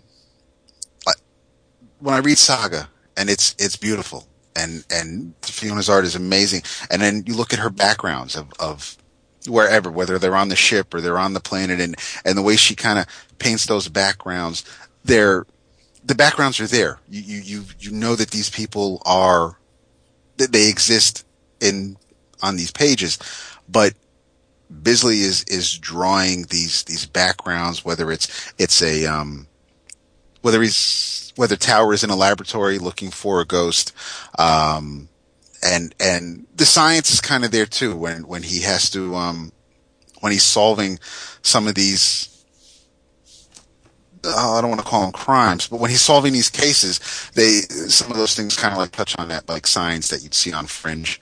Um, but it's it's there is just so much detail on the page between Bisley and Ramos's line work and Brown's colors. It is just it it is a beautiful. It's it's eye candy. I am mm. just. I, I really am an all for this. This will probably, if if I can continue reading GeistHawk and, and get to the end of it, it will probably find its way somewhere on on the eleven o'clockers. It is. It's just. It's gorgeous. Respect. I dig it. Wow, it's high praise. It is very man. cool. I'm gonna have to get my hands on that. I think you will. Cool. Even though I, um, even though I surprised Vince by saying how much I enjoyed the uh, the uh, anthology, even though I guess some of the reviews weren't as as robust as as what I thought of it. Um, there was a comic that I was really looking forward to that I unfortunately didn't end up liking as much as I had hoped. What was um, that, Jason? Well, and that is a Kickstarter actually. That uh, a rather high profile one, which is um, Jimmy Palmiotti and Justin Gray, the I think fair to say very talented and and uh, productive writing team um, they they did a Kickstarter some time ago for a book called Sex and Violence, and it was basically a a, a 68 page uh, book that they were um, splitting up. So uh, Justin was writing uh, one story, uh, and then Jimmy was writing a story. So they were just kind of doing their separate thing. Um, and it was um, I forget how much the Kickstarter was. I only I, I put in very little. I just put in about get the uh, PDF version of it. So or the uh, rather the uh, CP. You know, you could choose your format, but the digital version of it. Um, and I had high hopes because you know those guys have liked a lot of what they they've done, and um, as I think they've you know Palmiotti's done some you know some great naughty comics before. So there's precedent. So I really thought this was going to be the bomb, and it starts off well because um, the cover is a beautiful Amanda Conner cover. Uh, and for those that don't know, Jim, um, Jimmy Palmiotti and Amanda Conner are a long, long time couple. So that's why you see her working on his stuff a lot. But um, the cover is a short haired blonde girl in black leather pants, topless. firing a gun and she's carrying uh, over her shoulder like she's rescuing uh, a long-haired brunette, totally naked girl. Uh, so the the cover's awesome, and I saw the cover and I was like, oh boy, this is going to be the bomb. Um, and the first story, which is called Pornland, um, Oregon, Pornland, Oregon, uh, was pretty good. It, it, it was the one written by uh, Justin, uh, and it was uh, art by uh, Jimmy Broxton, and it's basically very, from a, an artistic standpoint, it's very evocative um, of, let's say, um, what you'd see from uh, something in the the criminal camp, you know, like a Sean Phillips type of look. It's you know kind of like noirish, realistic, but uh, you know fairly good detail. Um, kind of in that like the Matthew Southworth kind of mold from um, um, oh God, what's the name of that book that he he did with uh, um, say that book, David, he did with uh with uh, uh what the hell's the name of the book? Uh, I'm, I'm showing a total blank. Uh, Rucka, the book that R- Rucka did. Uh, Stumptown. Yeah, Stumptown. Oh, you. Jesus Christ! Yeah, I know. Sorry, Jesus. Uh, um, I so, love it when you blank because it I happens know, right? so infrequently. so, so the, the, the the the first story looks incredible, and I, again, I thought it was pretty good. It uh, it's a story of a an older man that's uh, you know cut from the kind of noir cloth. He's clearly a guy that's had a lot of history. He's an assassin, but he's largely retired. But uh, some people mess up his family pretty badly. So of course he goes to get revenge, and it's a revenge tale. Um, but there is lots of very erotic sex and there's lots of violence, and it kind of fit the bill, right? So what you're expecting, I thought it was quite good and would easily fit into, you know, if uh, if if Brubaker and Phillips ever did a uh, um, a criminal like anthology where they had other people do little tales of the world, this would have fit perfectly in that. So I, I was like, okay, now you know this is great and then the wheels totally fall off, in my opinion, with um with Jimmy's story. Um, the the second story is called "Girl in the Storm," and it's a much more like sophomoric look at sex and violence.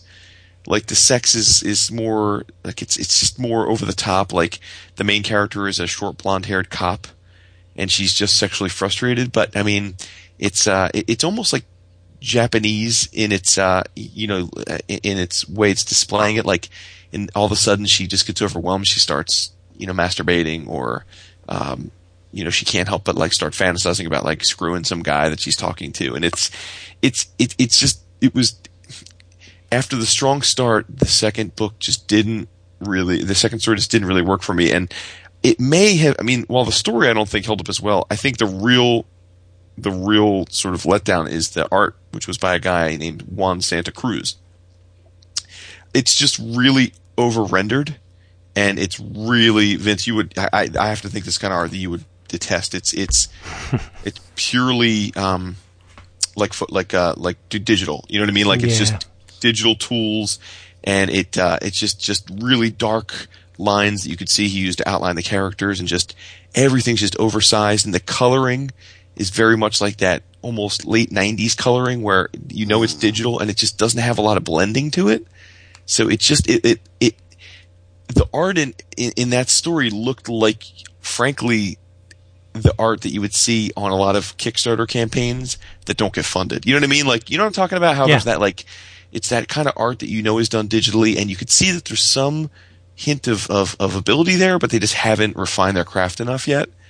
And it, it really looked kind of generic, and um, it just really surprised me because I, I I just feel like Justin and Jimmy have a have a long history of having great artistic partners.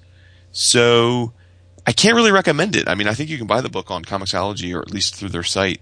And uh, I, I can't really recommend it because I also, although I didn't go back and double check, I felt like um, Jimmy's story was was significantly shorter than than uh, uh, I'm, I'm sorry, Justin's story, which I enjoyed, was significantly shorter than Jimmy's. On top of it, so like it's like one third I dug, two thirds I didn't. So kind of a bummer, you know. I just figured like they were a no, it was a no brainer Kickstarter. I figured because it was such proven creators, you know. But Sylvie, That's what happens. yeah, Yeah, I pulled back from the Kickstarter a lot. I'm I'm funding very few things. well, you funded Tome. Yeah, it's because it's. I mean, how could you not fund it? That thing is huge and gorgeous and but I mean there've been a lot that have come through that I haven't kicked in, you know. One reason because C2E2 I was kind of Same here. trying to keep Same it here. close to the vest for that, but uh, eh, you'll have that. All right, let's wrap this baby up. Let's do our in your travels because this episode of 11 o'clock comics has been sponsored by who? Discount Comic Book Service, dcbservice.com. In the time between I originally introduced this mess and right now, the specials have been posted. They have, yes. Yes, they have. And David, get this. Remember the well, you don't have to remember because I know you do. Uh, the New Wave book from Fantagraphics that uh, uh, Hillary gave you. Yes. Fantagraphics is publishing a sequel No. of sorts, a companion volume called The Treasury of Mini Comics in the same physical shape and size as the previous volume. It has a Ron Reach cover. It lists for twenty six ninety nine, but if you are a DCBS customer, you will get it for fifty percent off. Thirteen dollars and the thing goes for like five, six hundred pages. It's going to be huge, like the previous. Well, huge in page count, not in size, because they are mini comics. And um, let's see, I'll read the little uh, description for you because this is impromptu. Inspired by the unexpected hit New Wave, the underground mini comics of the 1980s, the treasury of mini comics charts the evolution of mini comics over four decades. This first volume, which means they are planning more, will collect some of the best work by some of the most creative do-it-yourself creators in the world. From bodily function humor to emo style poetry, many comics creators have been uninhibited in their efforts to strive for something fresh, raw, and vital. It doesn't list the page count, but it does in the previews, but it's really thick. So get it at half price at Discount Comic Book Service, dcbservice.com. And remember about that Appleseed show. It's creeping up. April, uh, no, May 11th. Midwest Best Comic Book Conventions, the Appleseed Show, hosted in the very town where Johnny Appleseed's corpse was laid to rest, and the very town that Gray Morrow hails from. Fort Wayne, Indiana, uh, featuring over a hundred creators and is a show dedicated to comics, comics and more comics and the community that supports them. Come and hang out with creators like Mike Norton, Tom Scioli, whoop, whoop, Ryan Brown with an E, and more. $10 gets you in. Buying your ticket in advance guarantees you an exclusive, that means you can't get anywhere else, 11 by 17 print by artist supreme Dave Wachter. Check the guest list, uh, announcements, purchase tickets, and more at appleseedcon.com. Do it. And in your travels, the man that created this wonderful slice of decadence is back. Garth Ennis, as of issue number 25, is back on Crossed. Oh, nice. Issues 25 and 26 have come out. Uh, in issue 25, you can uh, feast your eyes upon a scene featuring a weirdos type Ensville Eddie helmeted dwarf type character anally fisting a huge corpulent pig woman. it is, and he's got no pants on and a leather jacket. But I gotta say, for Crossed, and especially for Garth Ennis, it's almost understated. He, it's like he's holding back. It's, it's somewhat tastefully done. There, there is, uh, knowing Garth Ennis and being familiar with his work, right? There is a huge component that relies on history uh, as Garth is a is a is a huge history buff, so there there's a, a very rich uh, historical component to it. But there's carnage. But as far as Cross goes, it's kind of restrained.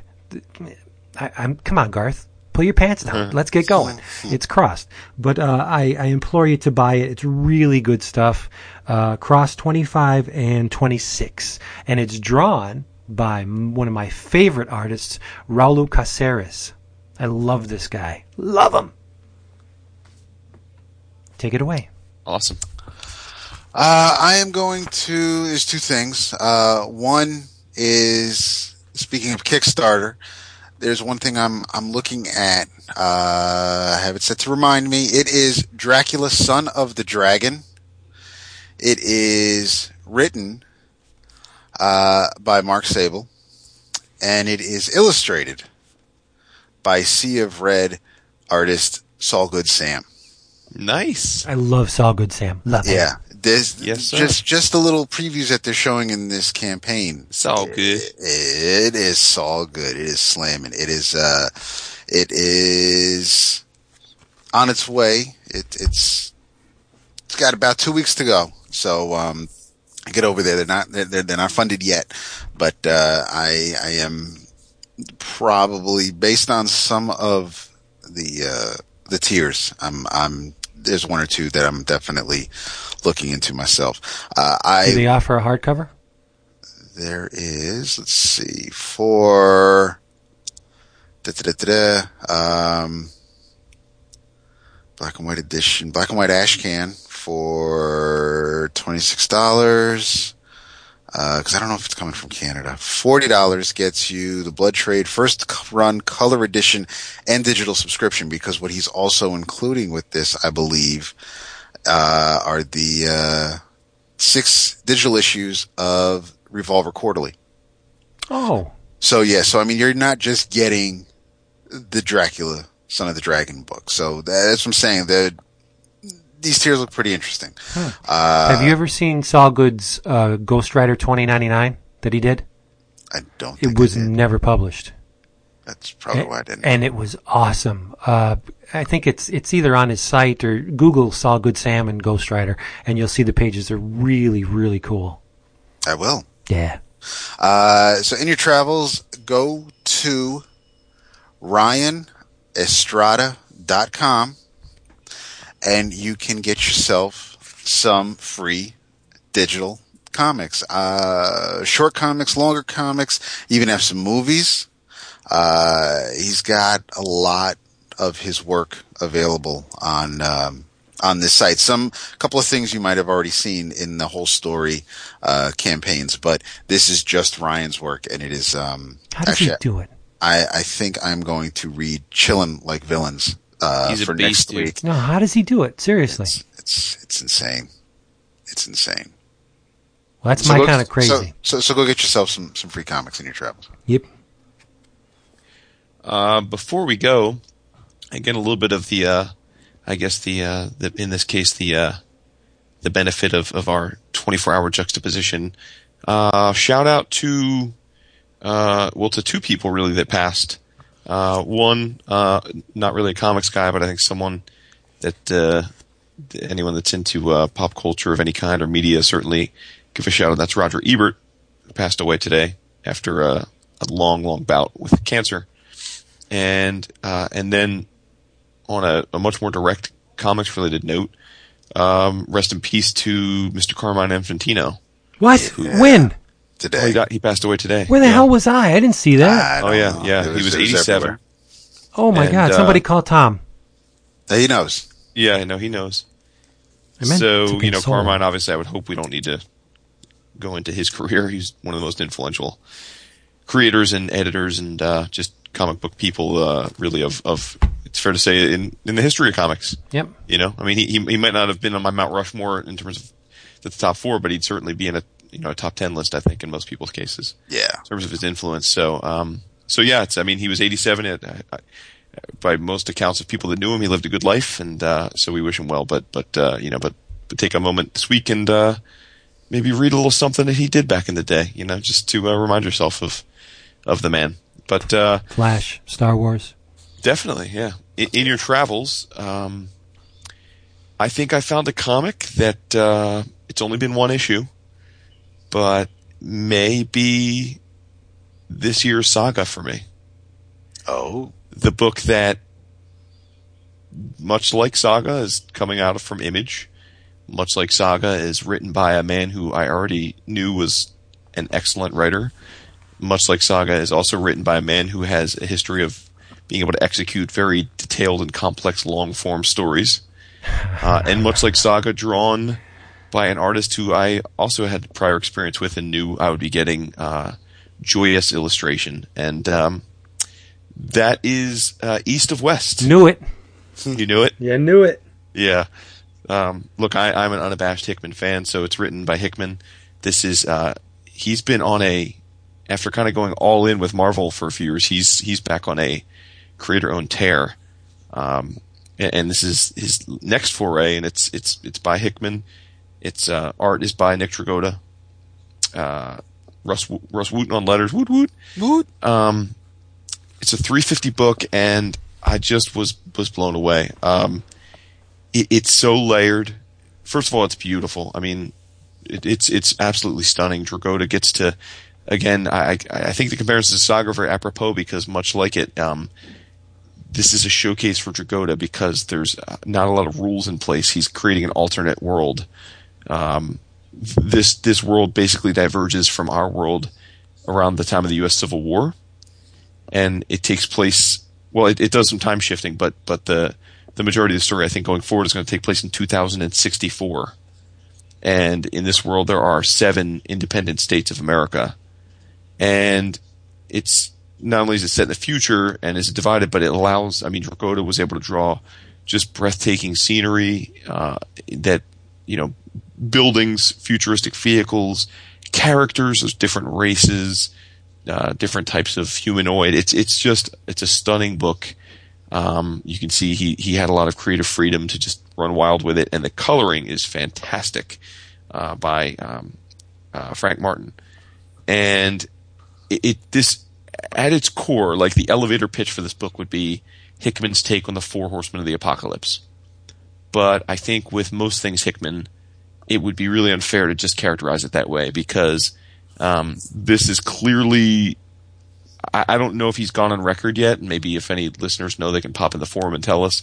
I don't know if he's gone on record how long he intends this this series to run, but it's pretty evident that he's got a lot of layers that he's building into, um, including uh, the the ant, I guess the antagonist, but the what looks to be the star of the book is one of the horsemen. I won't say which one, and uh, he's gone rogue from the the other three, and they're not happy about that.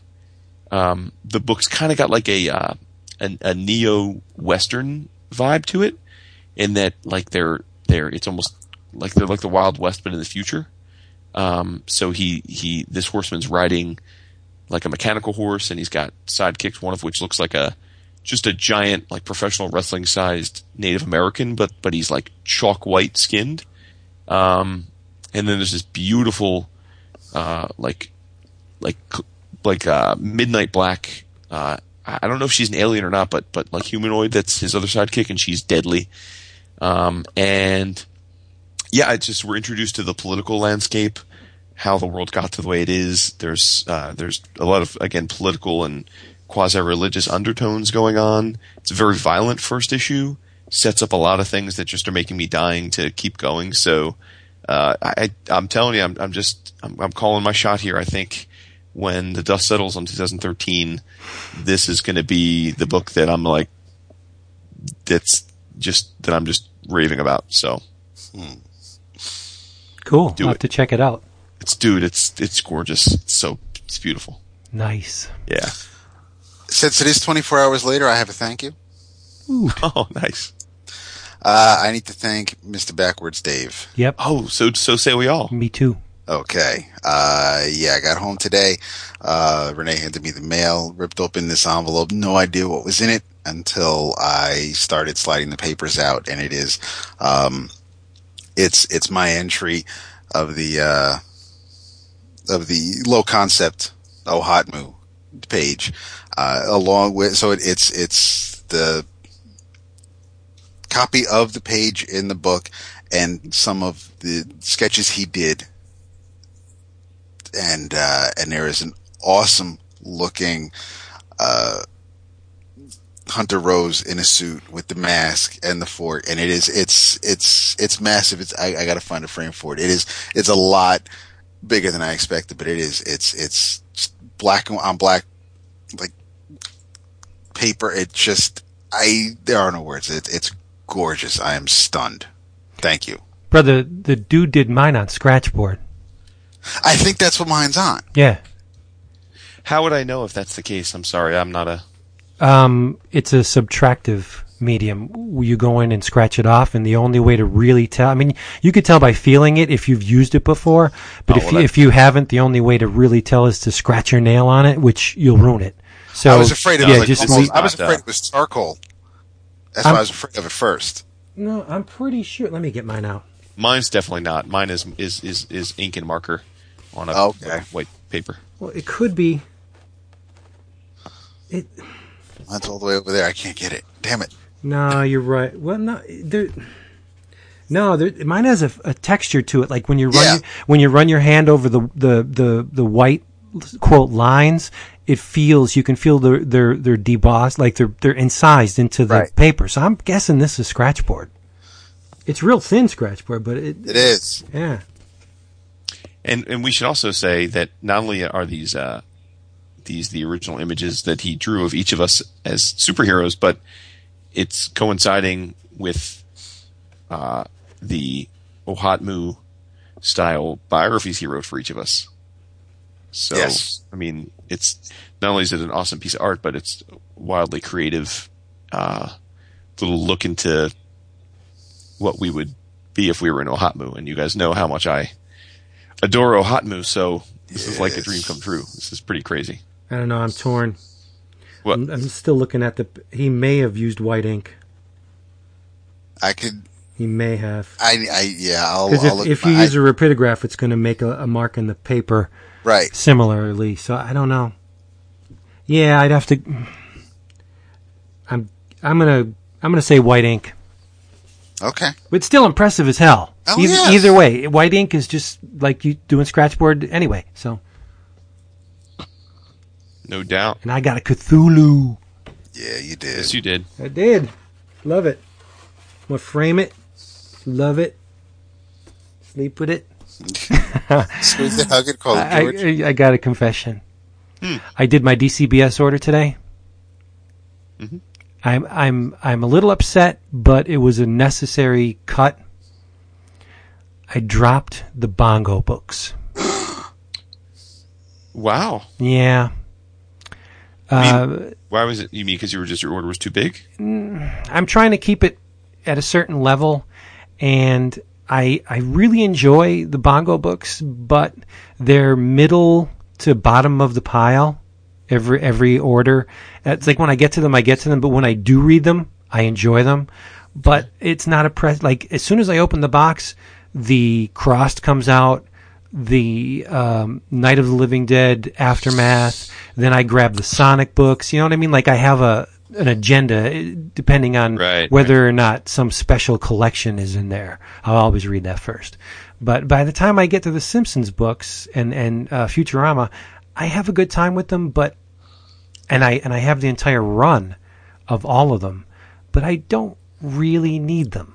Well, I mean, there's they're they're good, but you can't say there's anything new in the Simpsons. I mean, the stories are, are uh, they all take place, you know, same location and roughly the same characters, and it, they're good, but they're not good enough to, to, to keep.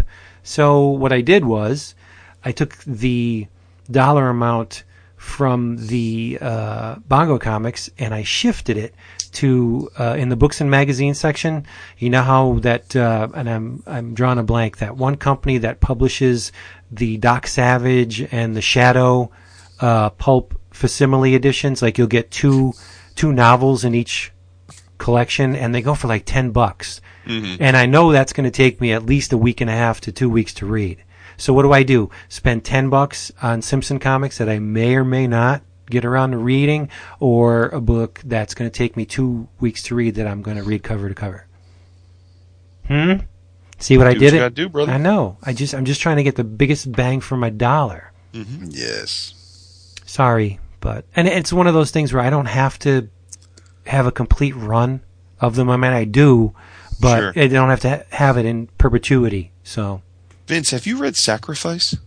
sacrifice. It's uh, Sam Humphries' like self-published work from years ago. Who? It's it's it, Who's Sam Humphries? No, did, no, no, no. uh, Who? Like, what's the imprint? Is it Sam Humphries Comics? Like, is there a? I don't know what it was. He, he self-published it. It's it's being it's in this month's previews. That's why I ask. Um, Dark Horse is putting out a hardcover of the stuff. Oh yeah, I saw that. I, I skipped over that. But it, it seems like it's right up your alley. It's the story of Hector, an epileptic young man with a fondness for post-punk music, hurled back in time to play a crucial role in a psychedelic adventure inspired by the Aztec Empire. How much is it? I don't know. Uh, hold on. It's um, fifty percent off. It's ten bucks for hardcover. Shit, I'm gonna have to add it. I'm gonna have to get it. Had at. yeah, damn it, Jason. well, I, I want to. I want Few to things alert. give me more pleasure than making someone spend more money on comics. I would like to alert you to something else. Uh oh. And if you don't get this, I'm gonna be a little cross. Ooh. Yeah, let me get. I'm going to the other comic section of the DCBS website, and that takes a while to Right. load because there's there's a lot of stuff. Um, let me see. Let me see. Nope. Well, there's a John Carpenter's Asylum, which is drawn by Leonardo Manco. I love That's not what you were calling my No, attention to, I though, love right? Stuff though. Um, you know what? It would be just easier to go to my um, my list of books and pull it from there. Stupid me. See, we're prepared here on Eleven O'clock Comics. It's hot. It is hot. Come on. Here we go. It is called. Do, do, do, do, do. The Magic Wind graphic novel. Magic Wind. all right. Magic Wind. Read.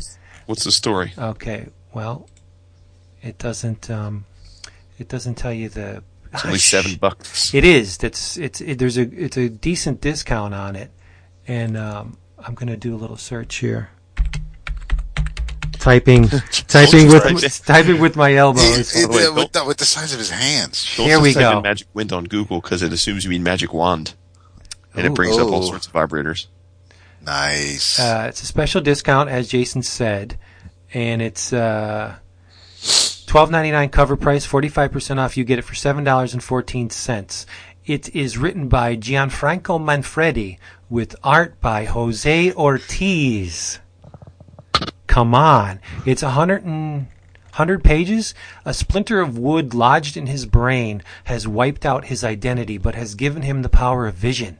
To the Sioux, he is magic wind, because it's the wind that led them to him. But only amidst the ruins of Fort Ghost can he uncover the truth about his past. It's Jose Ortiz. Come on, you gotta get it. Looking at it right now, it's gorgeous. It looks really nice, doesn't it?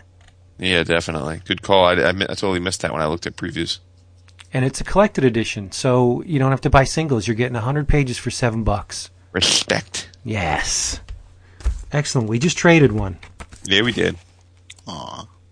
And for those that um, have heard us mention a few times our uh, our mutual affinity for Sonic and Mega Man Yeah, and the upcoming crossover, uh, it I, it may be too late. I don't know when the sale ends, but Comixology's been running a sale the last few days on Mega Man and Sonic. Yeah. And they're really Yes. smart. They'll get you extremely caught up. Like these are the issues that end right before the crossover. Yeah. Now I got to say though, today's the fourth. Ifs it'll go up on the fifth, so it may be over. So my bad to people if it's over. What was the name of that Dark Horse book? Uh, sacrifice. It's Sacrifice. right up at the top. And while you're at it, get the second volume of Mike Norton's Battle Pug That is on my list. because it's it's a hardcover and it's only eight ninety nine. Indeedy. That's crazy. You know this. All right, I think we we pimped enough stuff. Stop. Also, the Nexus Omnibus Volume Three. Ooh. Yeah, I can't double dip on that. I got it. I have them all. Well, y'all are cool. You you didn't you, you did it originally for me. This is not double dipping. That's true. It's a good way to buy them. Nice big chunks. It is. It's great. I mean, I had read uh, a bunch of the issues, um, you know, already as you know from last year by buying a few of the collected editions, but uh, but these are nice to have on the shelf altogether. That cover to sacrifice is gorgeous. It is. It is. Well, I mean, I, I'm sure this is they're doing this because Sam Humphries has blown up of late, but but I it sounds cool and, and I know he's he's capable of some pretty wacky ideas. I mean, he had that book right before he got his Marvel work about the uh, I forget the name of it, but it was the title that was all about uh, people that were in love with animals. Yes, uh, uh, our love is real. Yeah, our love is real. So Yeah. so he's capable of some craziness.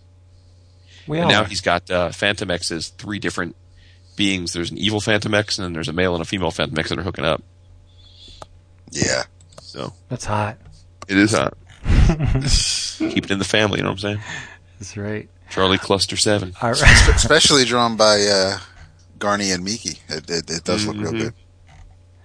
Oh, I read that. Um, what's the Bendis Bachalo X Men? X Men. I read them What'd you Really? think? one to three. Yeah. Because of the Bachalo art. Yeah, it's pretty. Yeah. It's I haven't read them yet, so it's a little too talky, but I, I didn't. I I can't say I didn't enjoy it. You know, I liked it a lot. I, I like the fact that Emma's all messed up. Yeah. Put that woman in her place. Yeah. I think the my next thing is I'm gonna um, finishing up uh, the uh, Marvel the Untold Stories got me jonesing to reread um, Morrison's X Men run again. Wow, it's a huge undertaking. It is, it is, but he, I mean, y- you know, there's as it's getting to the modern part, you know, it talks, which I know we've talked about on the show, but it, you know, it's got some quotes in there about how you know Morrison was so disgusted at you know the way they sort of like pulled the rug out of him at the end because of the you know emerging possibility of the movies and stuff, and uh, and uh, not wanting it to be cutting edge anymore, and how he you know basically spent the last arc putting everything back into place and and and intentionally you know, rolling everything back, even though that wasn't his original intent, just to basically give an FU to everybody before he went to, to DC as an exclusive. And mm-hmm. so I'd love to reread it all now, knowing sort of some of the back, the back story of what he went in trying to do and then what he decided to do at the end instead. So I should try to finish that. you should. I should. Boy, Jemas was a wacky dude, huh, David? A little bit. A little bit. He Yeah. started off strong. Like he, it seemed like his first few months on the job, he was killing it. Yeah. But But, then then, I guess it got cray-cray. to him. Yeah. Yeah. A little bit. A little bit. You know, I totally forgot about Marville. Like I remember Oh, you lucky at the bastard. time, but I forgot just how incendiary it was. You decide. Dude, can you imagine if they tried to do Marville today? In like today's hyper PC world? Yep. Hmm. Where dudes that ask one inappropriate question of cosplayers are treated as though they're sex offenders? Lepers. Yeah. Yeah. Can you imagine if Jemas did Marville today? I mean, they would be calling like for him to go to prison. Yeah. You know, one of the the worst things out of that era, and I think it was right around the same time as Marville, was the whole uh, vote to save Captain Yeah, Marvel.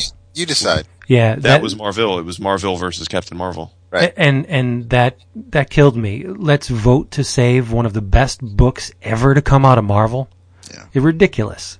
The the, Well, the, the crazy thing is that uh, it was all prompted by Jemas publicly eviscerating Peter David, I know.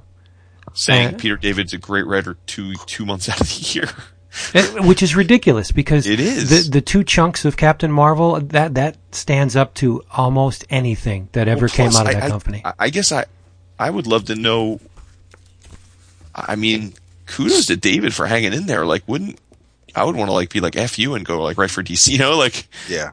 I mean, that was a pretty public evisceration that he just he just plowed through it. Classy. He's a trooper. That Peter David. Yeah, definitely, definitely. Yep. David, didn't you get the sense having like once you finish this book though that it kind of I'm, I'm I'm much less happy now that like Perlmutter came away with a billion and a half bucks. Like in the sense that I mean he he ultimately deserved it because he took a chance on the company when it was literally you know bankrupt, but Right. but he was such a jag off to everybody and Yeah. made it such a not cool place to work and really, really did have zero interest in the comics. Like just, just didn't, barely saw the value of them. That I guess knowing that now in such great detail, I, I almost wish I didn't know it. Yeah. Yeah. That sometimes it's getting the backstory is one thing, but yeah, the, it's the way, I guess. Although since some of the other things were maybe exaggerated or, um, Right. No, no, you're right. You're right. so, but it, Well- it's, yeah. the other thing too is like Quesada. I mean, I didn't realize like he he was pretty adept, dude, politically. Like he he he navigated a lot of very tenuous moments in his early years. Yeah. Like he's a guy actually after finishing the book, I came away thinking like, you know what? Quesada deserves all this fortune now. Like he he freaking came in at a time where he started doing his own thing. Everybody hated him because he he and Palmiotti were like the the pretty boys up in the penthouse when Yep. you know. But then somehow he managed to parlay all that animosity into being, you know, a really successful EIC Yeah. for a long time. So that's not easy to do. Like to have everybody hate you and you being the new guy and they think all think you're privileged and then to be able to parlay that into being an effective leader of those same people. That's phew, that's a hard thing to pull off. I love Joe. Cup of Joe, You know it. high in calories and protein. All right, everybody. sugar. Remember the joke we made about Joe Quesada and the bucket of chicken? What did we say? That was back in the bullpen days. Oh, we were not kind. Not at all. You weren't kind. I still love Yeah, them. see, I say we to cover my You own know, ass. all I remember though is every time Quesada came up on bullpen, uh, Vince, you would you would immediately go into or you would say something nasty about him, but then you Karen Page. no, but then you'd you'd you'd roll back and mention what a great artist he was, and always talk about Ninjak. Azrael. I do love the Ninja Ninjak, Ash. yeah. Yeah, the one for Jay Tomio, Ninjak rules. There you go. Yep. Tomio's going to be at MoCCA. Get out of here. Yeah. I, you know, I wish it wasn't so close to C2E2. I would so be know. there. Josh I Bayer's going to be there. to meet him. Yeah. I mean, seriously, we've you know we've become pretty Yep. pretty good friends at least on as far as intranets go, and I've never met him, and I get the feeling aren't going to be too many times I'm going to meet him because he he likes to sort of keep himself. yeah, he's like the, the Howard Hughes of the comics He world. is exactly. Yeah, that's good. Very good. Romeo, you're the Howard Hughes of Cut uh, your nails, bitch. of comics, buddy. All right. Thank you for being here in this extended, uh, though unplanned, episode. And we'll be back next week with Mr. Niesman in tow. So join us, please. With his new car. Yeah, we love you so much. Good God. I'm God. sure getting a new Porsche was worth missing an episode. And his draft. A Civic. It's just like we're going to drive out in Civic. What, does oh anyone my actually? God. Know, does anyone know what he actually got? Yes. What? How, A3. how do you know these things? An Audi A3. Whoa, really? Yeah. I have an innie. That's, Thank you. Oh, oh, oh, okay. All right. Yeah, yeah, yeah. It's got, it's got, it's got some miles on it. But yeah, that's, that's, that's what they wanted. There you go. All right. Respect. We'll be back. We love you. Say goodbye, people. Peace and hair grease, everybody. Ladies. Bye. Be good. Love you so. Peace. Behind